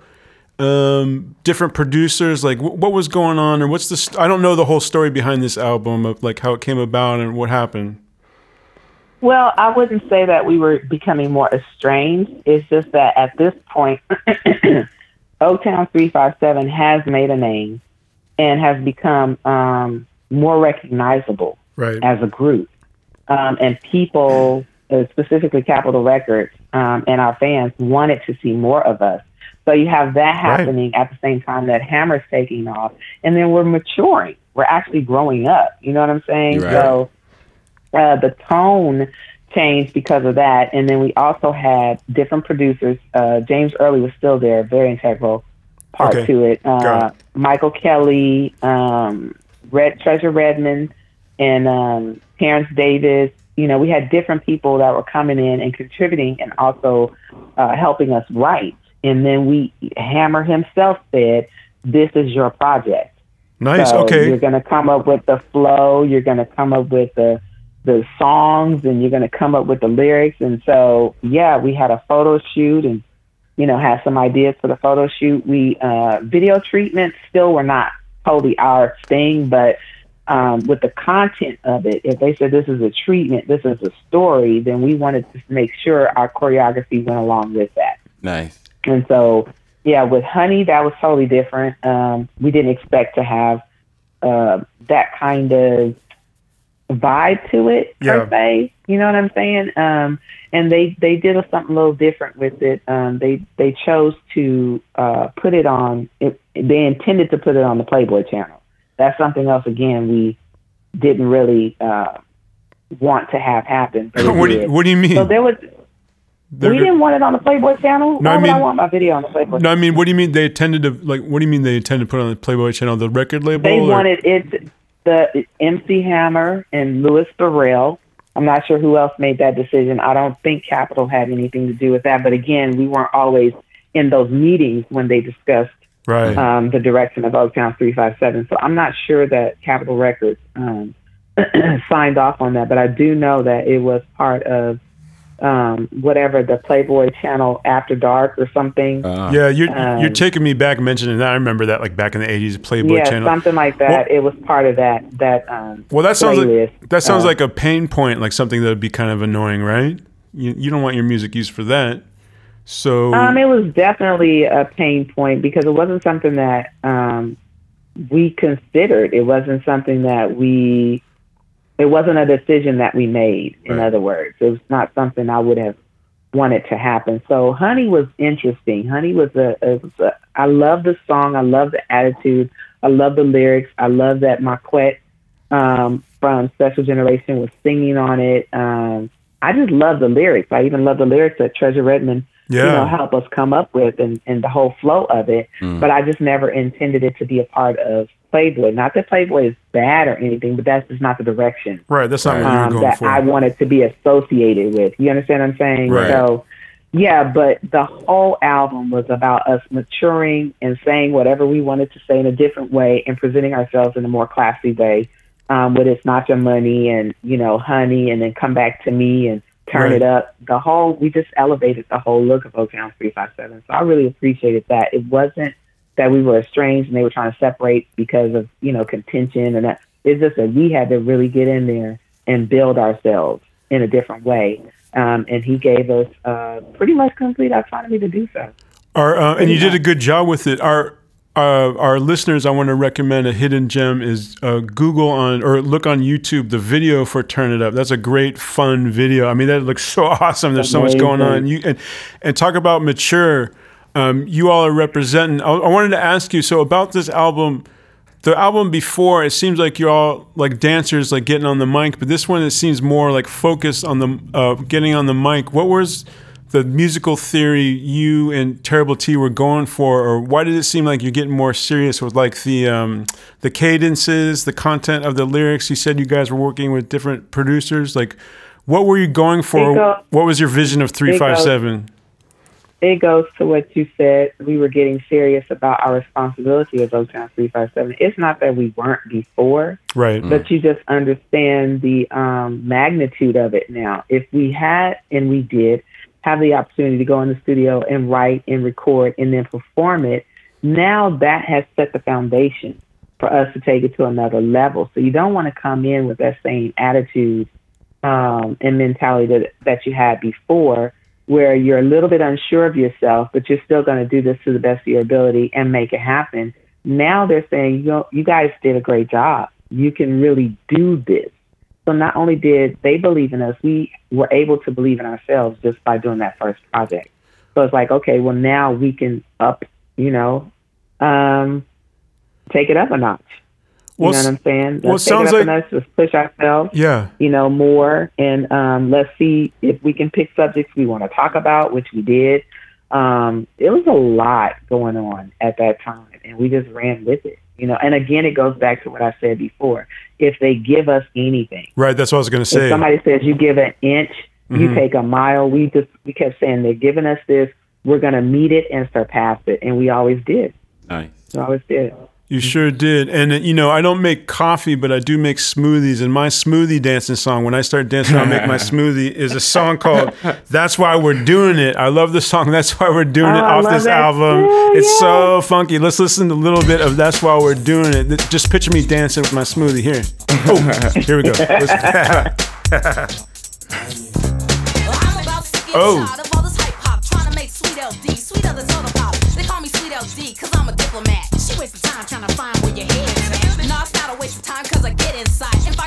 Hear that, James ain't really Brown? trying to hide, but once I get in, you might as well get up. You can't wait me out, I'm never gonna let up. Doesn't sound too sweet now, does it? And if you're into pain, Hmm. well then you're gonna love it. But if you're the average Jane, it's gonna drive you insane. It makes sweet LD your most hated name. Can you buy that? Scooge you like a math test. I see you staring, teach you like a hairdress. I'll cut your head off and wear you like a new dress. Who's best?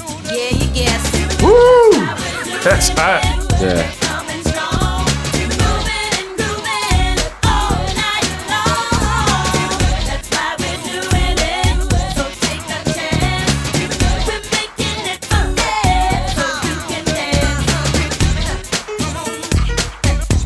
Little piano lick.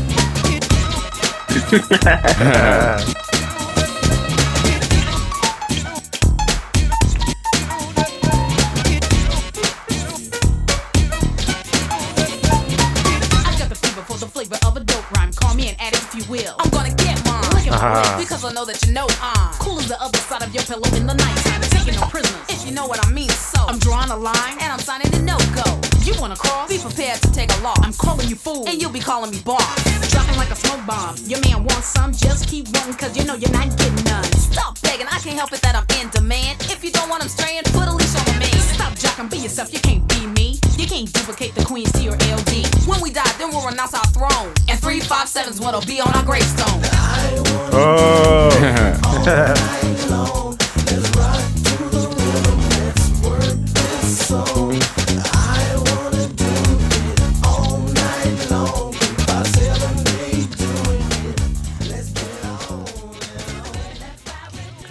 Cooler than the other side of your pillow in the nighttime, Jay Stone. I mean, good God, those are some lyrics in there. I love it.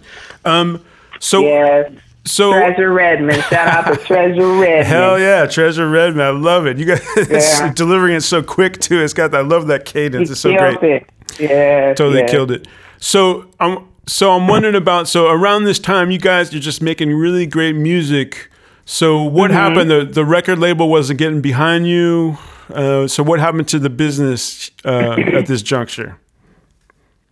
Um, you know what? To be honest, Ace, I am not sure of all the moving pieces that contributed to uh, Louis Burrell or MC Hammer deciding to release Oaktown 357 from Bust It Records. Uh, again, I don't even know how we ended up on Bust It from Capitol, but I think there was some disagreement, obviously, between the two record labels So Um, Bust It. That was that was hammered for everybody.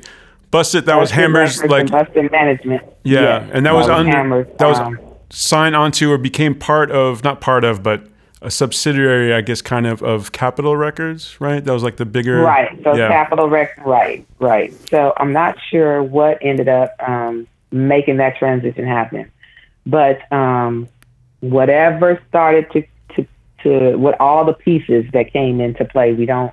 They were not telling us a lot of stuff, and that was just par for the course. They did not share a lot of business with us. They did not include us on meetings about the group and the direction that the group was going to go in. How did you find out? Being made. Uh, they would just tell us. They would literally just tell us, okay, this is what's going on. This is what you guys got to do, and boom, you know, okay, you have this. Uh, what is it? Um, radio session. Go to the radio session, and you would go to the radio session. We do the interview, take pictures, sign autographs, and then next thing you know, you're in the car. You're going to the record pool. So you go to that record pool.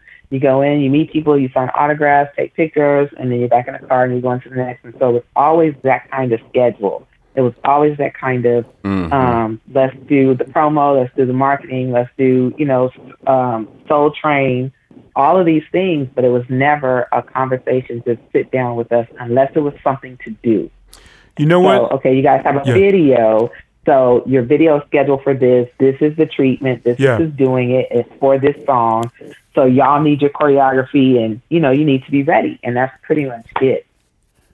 You know, I was going to say one thing we notice a common theme when we interview people, regardless Mm-hmm. of gender, but especially the women uh, musicians and stuff, is that there's a lot of confusion. There seems to be some kind of incentive on people who run music, like managers and producers, on keeping Mm-hmm. their that talent confused all the time. Uh, Chocolate, Mm-hmm. your cousin was talking about how she'd be confused about what Larry's doing, or uh, we Yeah. just we just talked to Shirley Hayden from P Funk. She was talking about she was kind of wondering about things, you know, at the height of their career. Uh, it seems to be kind of yeah. like a, it's very frustrating to hear um, in hindsight what you all were going through. You know, we're watching the videos, we think you're on top of the world and everything's handled. You're getting those big checks. Mm-hmm. When I was watching Yo MTV Raps, I just figured everybody on it was living the life, you know, Paid, huh? living large, you know. Um, so it's just it's very eye opening to hear this, especially. I don't know. It just seems like a, a lot of it, especially with the women in this industry, seems like there's they try to keep you in the dark. Um, It's bad for morale. It keeps you. Mm-hmm. the fr- industry the industry is very deceptive. And Yeah. I don't know why those practices um, are still like here. I think that's the part that confuses me the most because you don't have you can't say that every artist is so hungry and so thirsty that they just accept whatever you give them. You cannot say that. Right. Because I know from our experience, we asked, asked, we were insistent and persistent about getting the contract that they wanted us to sign and understanding it and having our attorney, whoever we were able to get, sit down with us and explain it before we signed the contract with mm. Capitol Records. right. But the way that whole thing was handled, oh no, that that whole thing was, it was just bizarre the way it was handled, and so it kind of gave, um, uh, I guess it just kind of opened the door to how everything else was going to be handled, which is without our complete knowledge. Right. It's just that Yep. was just it. We're not going to tell them everything. We're not going to share everything with them. You know, they'll just know exactly what they need to know to do what they need to do and get that done, and then we'll go on to the next thing. So yeah, we didn't know that the company or companies were having issues with Capitol Records. We did not know they they were severing ties with each other. We didn't know that there was supposedly infighting with Louis and Hammer. We didn't know any of those things right. What just- ended up happening is we were on tour. I think it was the Please Hammer Don't Hurt 'Em tour.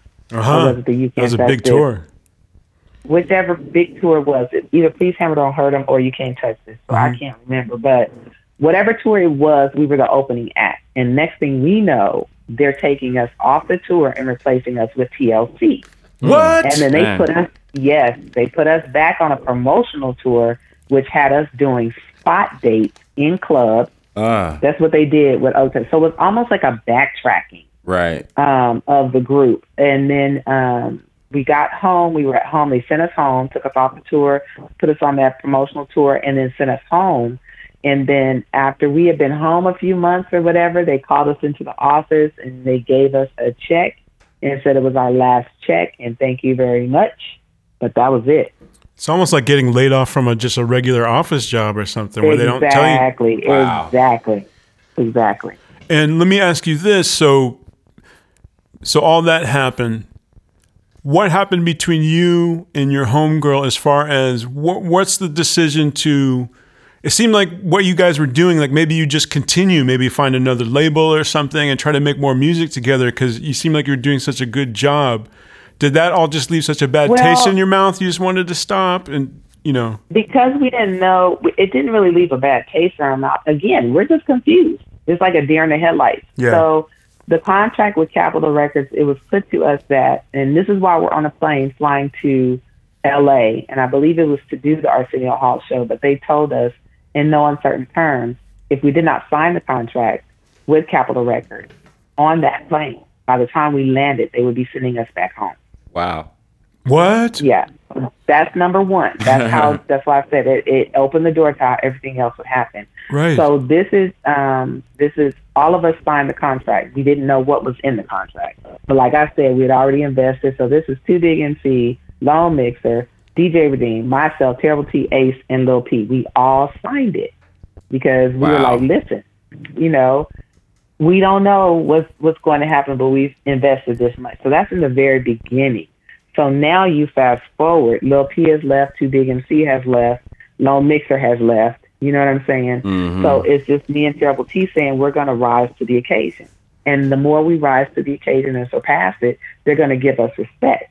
So now we're on this big tour as an opening act, doing great, mind you. Right. We are doing great I'm sure you were. they take us off the tour. So now we're even more confused. Like, wait, we have an album out. The album's doing great. Why are you taking us off the tour and replacing us with TLC? Then they send us home. So we're just like, what the hell is going hmm. on? So we're home for a few months, and then they call us in. Again, this goes back to us not knowing what the contract really was with Capitol Records, what how we ended up on Bust It Records, but now they're letting us go. There was never any conversation Wow. at all. So when we left that office with checks in hand, we did not say a word to each other. Really? She looked at me, I looked at her, and we got in our cars and we left. so Yeah. I guess that kind of answers my question. So you all didn't reconvene or like uh, kind of we didn't because we didn't we didn't know what our rights were. That's why I brought up the initial contract. We didn't know what we Right. could do. yeah, right. So we didn't discuss we didn't discuss anything with each other. I remember we had said um I don't even know to be honest what it was said to uh, how we got on the subject, but I remember Louis Burrell saying clearly that if we left we could leave, but we couldn't use the name Oaktown 357. They would sue us because they own the name. Mm. How about this? Do you guys have any problems? Like nowadays, you said like for example in 2019 you all performed. So what's what are the rights there? You got you have to get clearance for that or No, interestingly enough, we found out later. I found out in 2014 or 15, if I'm not mistaken. They never did own the name. oh They never. they were fronting on that. yeah, they never trademarked the name. Oh. They never owned the name. How did you find that out? I went to trademark it. I had to look it up. So I got an attorney to see if their trademark was still active or, you know, there's an active or live or Right. dead terminology for trademarking. So I um had So do you own it? look into it. No, actually I can't own it right now because there's another man, Isaac Haney, I believe is his name. He owns a term that's too close to Oaktown three five seven. It's O Town something. I don't know what it is. Really? But right now, um, I cannot, um, Do you have to? unless I get a specimen that shows usage prior to him making the trademark. So I have to resubmit. So Oh. I'm in the process of doing that now. Yeah. Well, good for you. At least there's a process in which you can obtain that. That's great to hear. I can't believe they. Yeah, yeah. I can't believe they BS'd you on that back in the day. Well, I um, believe it. Believe it. yeah, I can't, but I can. You know what I mean? Yeah, yeah. Talk to me about um, your life these days. You, you you're a hip hop dance instructor, fitness no, instructor. actually, I'm a fit, fitness dance instructor, right? So it's a little bit different. I mean, you do have hip hop dance instructors. Hip hop today, as far as dance, is, is very different. Um, but I teach fitness dance, and so it ranges from you know what I would do considered hip hop to R and B to um, salsa, merengue, cumbia, things of that Afro beats. I just Mm-hmm. do what feels good, and if I pick the song, do the choreography, and I teach it. What kind of oh choreography uh, choreography too? What kind of yeah. what kind of uh, regimen am I getting if I sign up for your class? What kind of uh, what are we doing? How long does the class last? What are we doing? The class is anywhere from 45 minutes to an hour. Oh. And because it's fitness and dance, Uh-huh. you can do a whole song of squats, or you're going to do bicep curls, tricep presses. You do stuff like that, jumping jacks, as well as dancing. So A I whole song of squats? Yeah. Oh man, I can never handle that. Yes, You're way you more. could. You can do it. Three You minutes do of it. squats. Yeah, it depends on the length of the song, but it could be anywhere from two and a half minutes to four minutes. Right. You can do it. What do you Yeah. What do you bump these days, or what kind of music you like? You I know you mentioned. Um, It just depends. Yeah, yeah it just depends. Um, right now, I like uh, was it Toosie Slide by Drake. Mm-hmm. So yeah. that's my squat song. That's my squat song right now. Um, do you just do the class? Do you just do the class like you know as like you know? Um, do people kind of figure out halfway through? Wait a minute, aren't you Sweet LD from? Oak- Does- No, people, no, yeah. no, no, no, no. I was wondering about They that. don't know. Right, Uh-huh. right. you Yeah, probably they just. don't know. yeah, the only way they know is if someone else has told them. And so when I first got into fitness, I didn't tell anybody because I didn't want them to look at me as if they were going to come and have a show, Right, Right. performance. right. Um, and then I That's didn't smart. want them to expect that the same choreography would be taught in this class because I wanted to really expand my horizons as an instructor. Yeah. So I did not do a lot of songs um, that we did. I didn't do hammer songs. I didn't do any of that. stuff. Right. I was just like straight salsa because I came in Zumba. Um, Salsa is I no came in as a joke. That is some instructor. serious dancing. Yeah, it's a lot of fun. So Yeah. um, it just it just it's different. You Have know you what I mean? ever- It's totally different. Have you ever Go just ahead. lost it and, and just went into your zone and everybody stopped stopped exercising and shit? I can't keep up.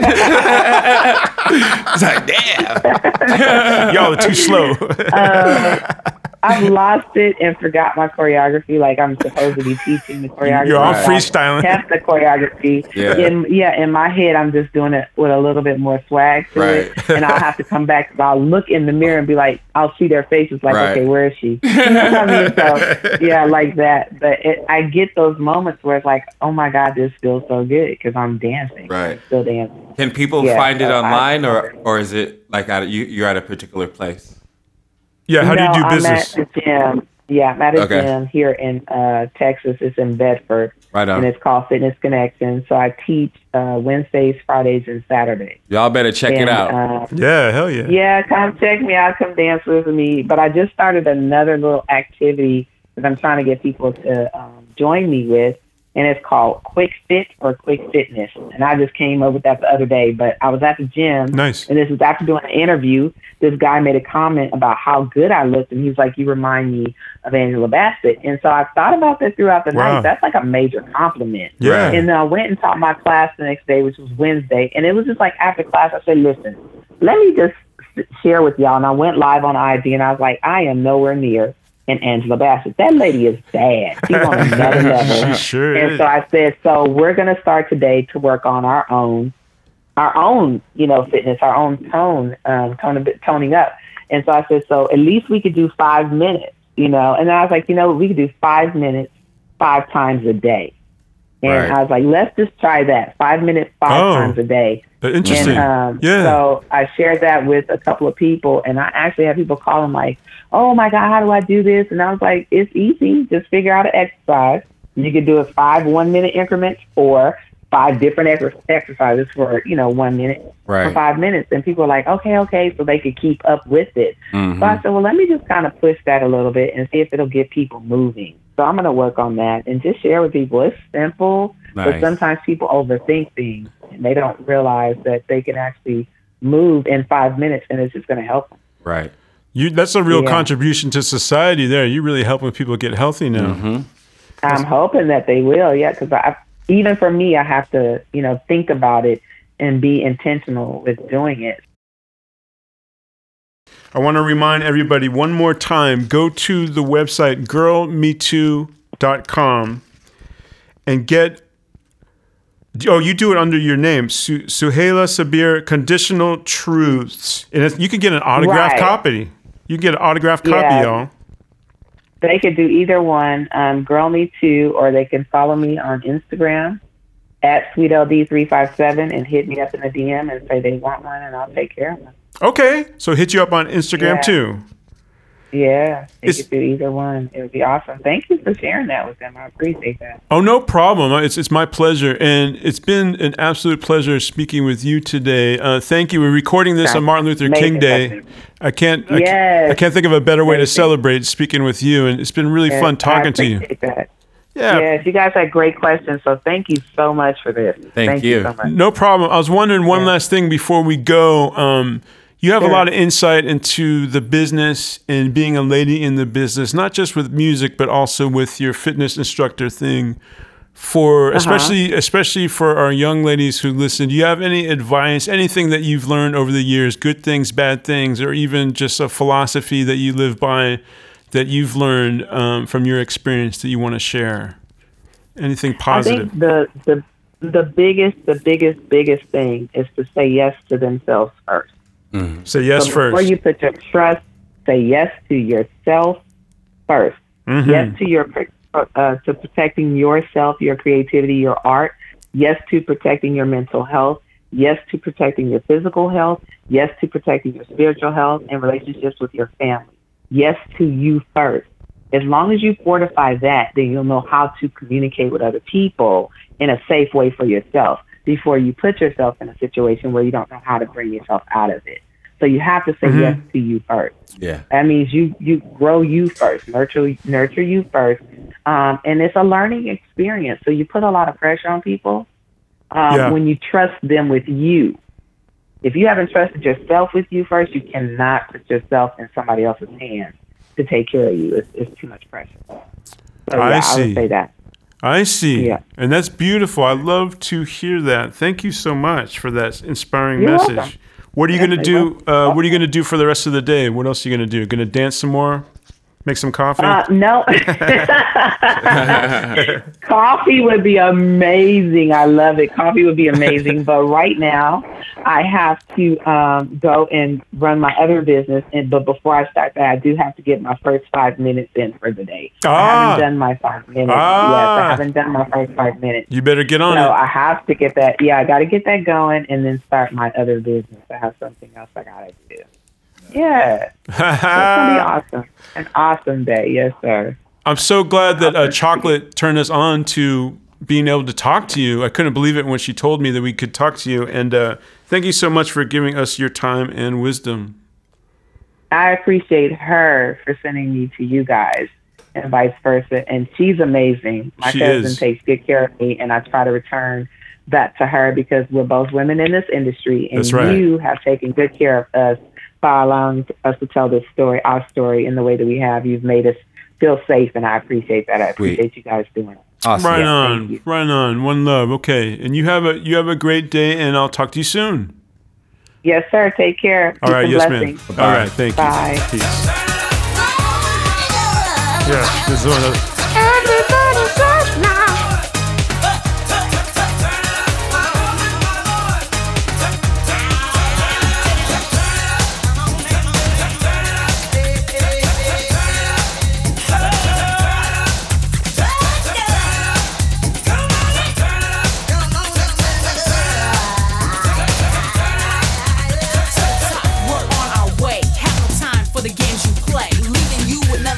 Yeah.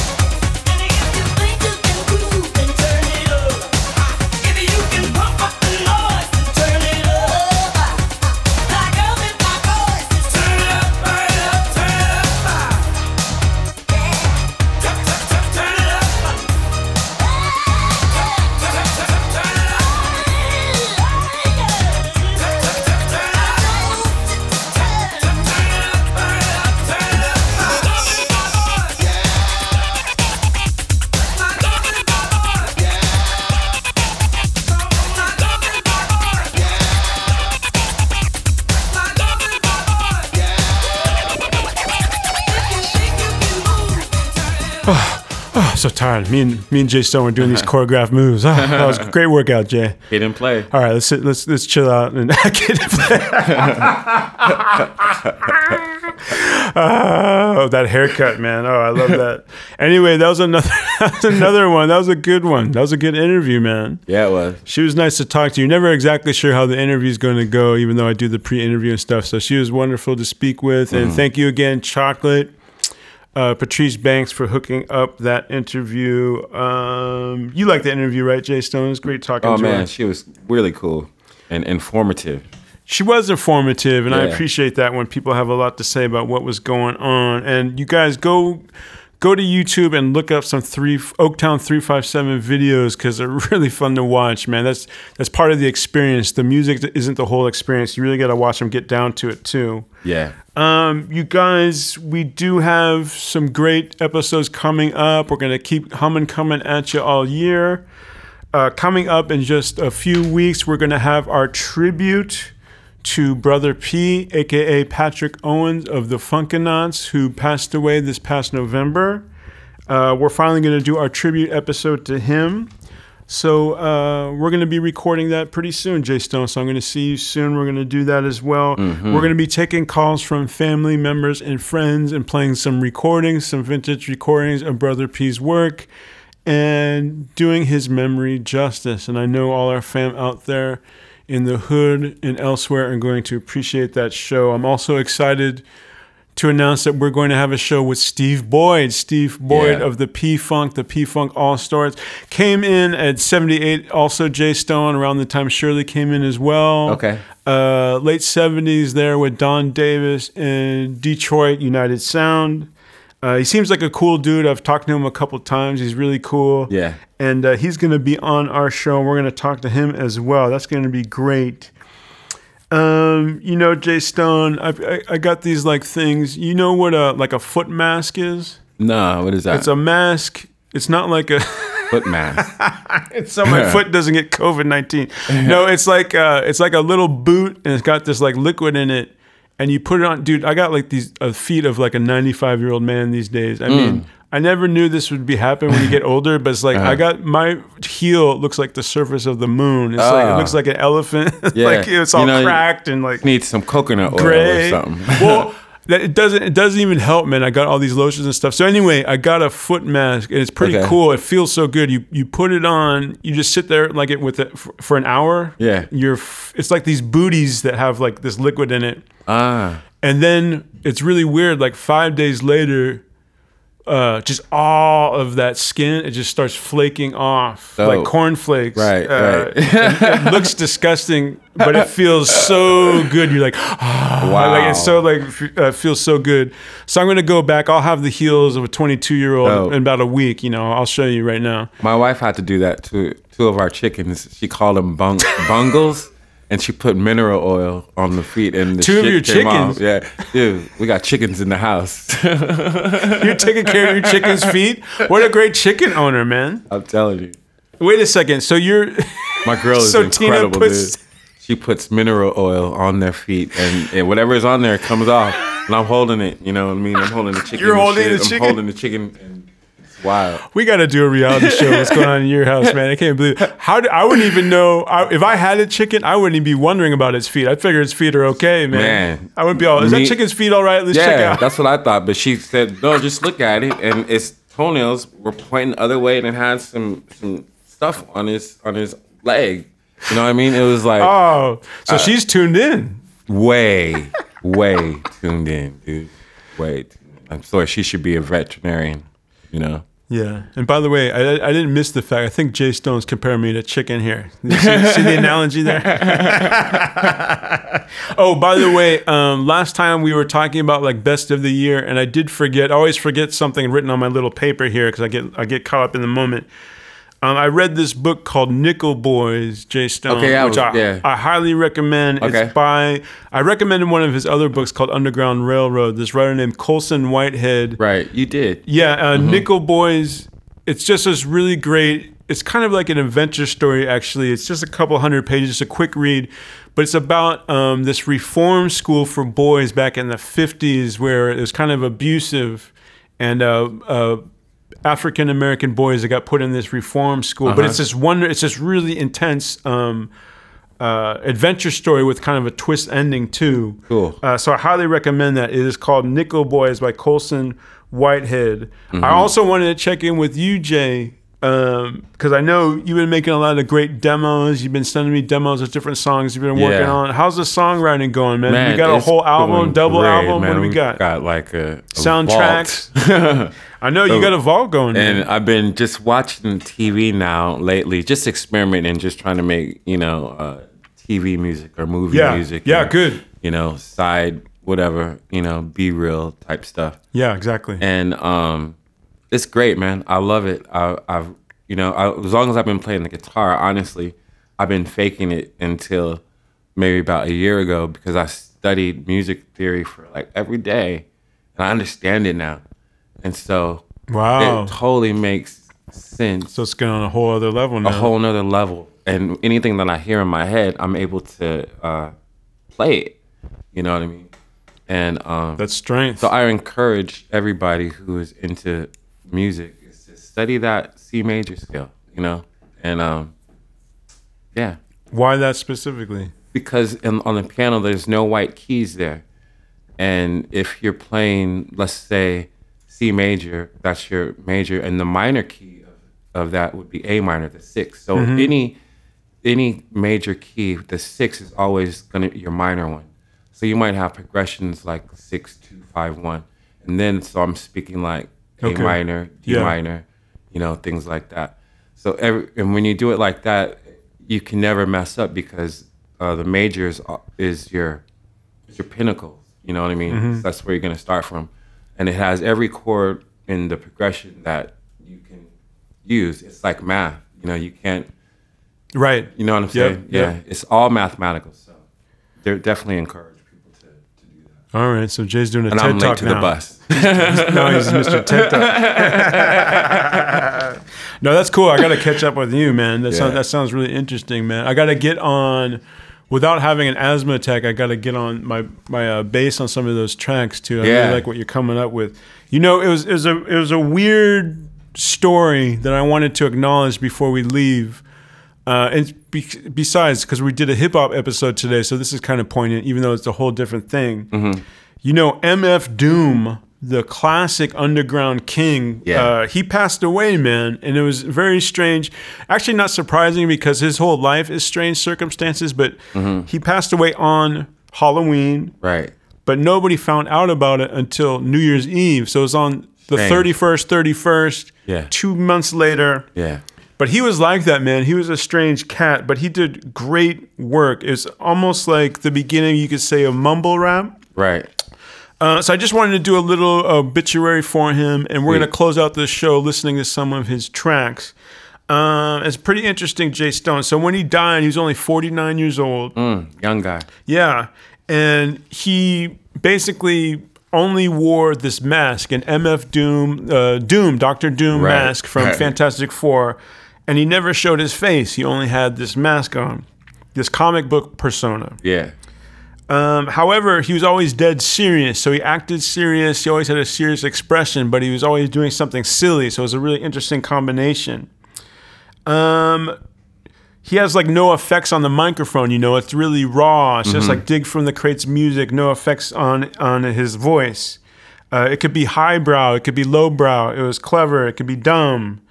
Um, he did classic albums such as Operation Doomsday, that's his debut as MF Doom. Also, Madvillainy with Madlib is a classic. There's an album called mm, Food, which is just about eating cereal and stuff. That's considered a classic. He's also worked with Danger Mouse and stuff like that. Um, the New York Times said about MF Doom, his rhymes were intricate and imaginative, calling on both esoteric and lowbrow references, as well as cartoonish imagery and lyrics that could be poignantly emotional. Um, he was born in London but grew up in Long Island. Um, you remember that group, 3rd Bass, Jay Stone? It was that white rap group, but they were pretty fly. Yeah, yeah. And uh, they had that song called "The Gas Face." That's right. and he he appears on that. He does a cameo on that. Um, as a cat named Zev Love X. So his name used to be Zev Love X, and he was out there in the scene uh, right around the time actually that Oaktown 357 was making joints. Yeah, So anyway, he had this group called KMD with his brother. They recorded uh, an album called Mr. Hood, which did pretty good. So KMD, Mr. Hood, it did pretty good. They're they're coming up. Right. Then they signed. They're on Elektra Records, and then they're going to do a second album. The second album's called Black Bastards. Great name, by the way. Mm-hmm. His brother died in a car accident right before, either during the album's recording or right before it's about to come out, something like that. So of course, this is earth shattering. It's a group he has with his brother. His brother died. At the same time, his label decided to drop it. His, his brother was Subroc, by the way. His name Okay. was Subroc the label decided to drop the album and not even put it out. So Zev Love X, he vanished. He just disappeared. This is just like Doctor Doom's like origin Right, story. So he just disappears. Nobody knows where he is. Nobody sees him. He resurfaces in like 1997, just at like open mics and shit, like around town. Uh-huh. With the mask on? Sometimes he's wearing like a kind of like a, a cloth ski mask. Yeah. Sometimes he's got like the mask. He settles on the metal mask. Yeah. And he's kind of coming out there and he's just joining ciphers and stuff like that. And he put out a single called Dead Bent. Uh, Okay. From there, he just started to rise. So it's kind of like Doctor Doom, you know. He kind of goes Yeah, off, and he kind of he regathers himself, and he comes back as this like character. So uh, it's pretty cool. Anyway, he wore that metal mask all the time. Somehow, sometimes he sent out imposters to pretend to be him. So he kind of had that going on too. Even I think Hannibal Buress, you know, the comedian, he Right. imitated him. They thought, oh, MF Doom's here. And it turned out it was him. Right. So he did stuff like that. And he's just great. He has album after album of great stuff. Um, I want to play some of his music before we go. I had a hard time picking a song, not just because there's so many different great songs.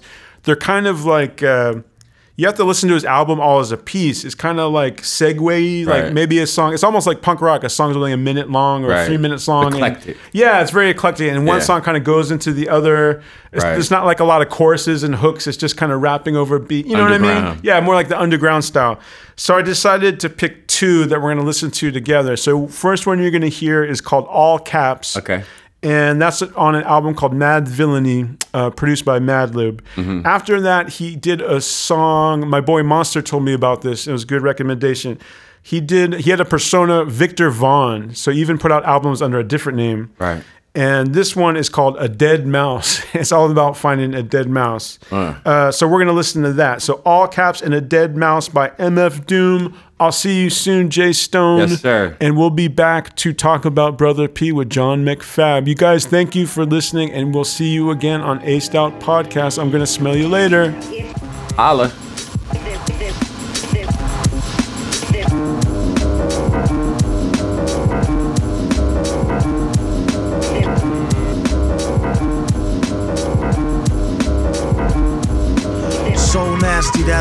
Somewhat of a travesty having me. Then he told the people you can call me your majesty. Keep your battery charged. He know it won't stick, yo. And it's not his fault you kick slow. Shoulda let your trick hold, chick hold your sick glow. Plus nobody couldn't do nothing once he let the brick go. And you know I know that's a bunch of snow. The beat is so butter.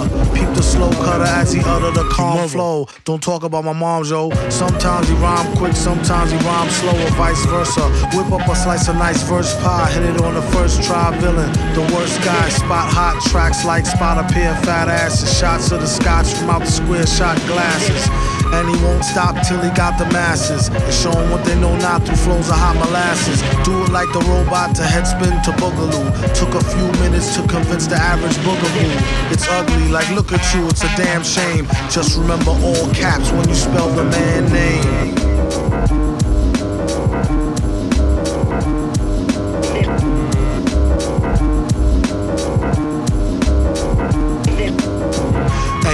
Like a poet, like baby doll. I bet she tried to say she gave me her all. She played ball. All bets off. The villain got the dice rigged. And they say he accosted the man with the slice wig. Allegedly, the investigation is still ongoing. In this pesky nation, he got the best con flowing. The pot doubles. Now they really got troubles. Madman never go like snot bubbles.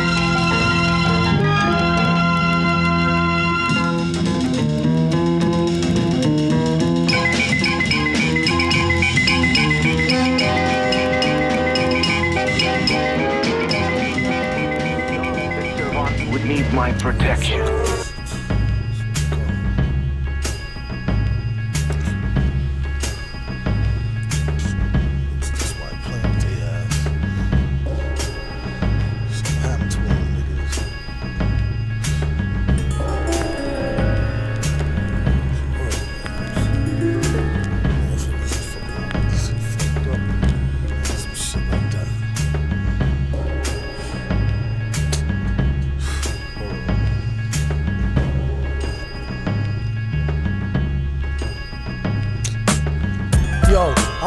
Rhyming where the drums is at. Y'all niggas think y'all slick with that bullshit. Bump that. Y'all pay V for flowing to the beat. Not for what he know they got hoes hoeing in the streets. That's for him to know and for they to never find out about the kidnapped blindfold and the blind mouth. The coroner report say he simply signed out. Oh, and I know y'all wanna see a wino, bring the wine out. Cat with a dead mouse is how we catch a phrase and pause plays with it. Kill it and eat off it for days, kid it.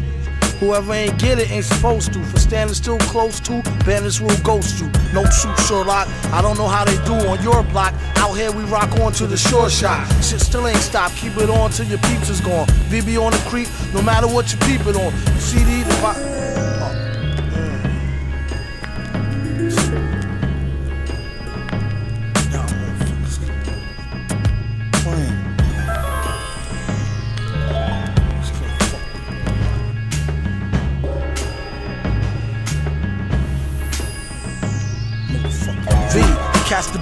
ridiculously. People think he studied levitation's true mystery. Had a pal named Ed Leo scowling till he got him for a sweet 16. He said, Ed B. Wildin'. Rumor has it things got violent. They clouded him and broke the fuck out, but he ain't trying to rob him. I told her, don't tell your man, that's the trouble with these chicks. Next experiment, 12 strands from double helix.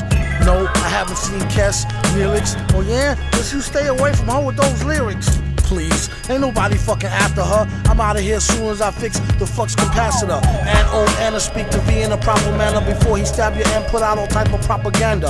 Stop the slander, chop the hand of a thief, and cut the mouth off of whoever come out they teeth. V sell time to an inmate, and then tell him a rhyme for the hell of it to demonstrate. They know who's the renowned beat critic who do a street lyric like that's a neat trick. Off on a tangent, ain't got a cent. Supposed to went to management and spent it getting bent. Sparky, I had enough of your malarkey. For one, don't mark me. And who you calling darky? I had to take the nigga.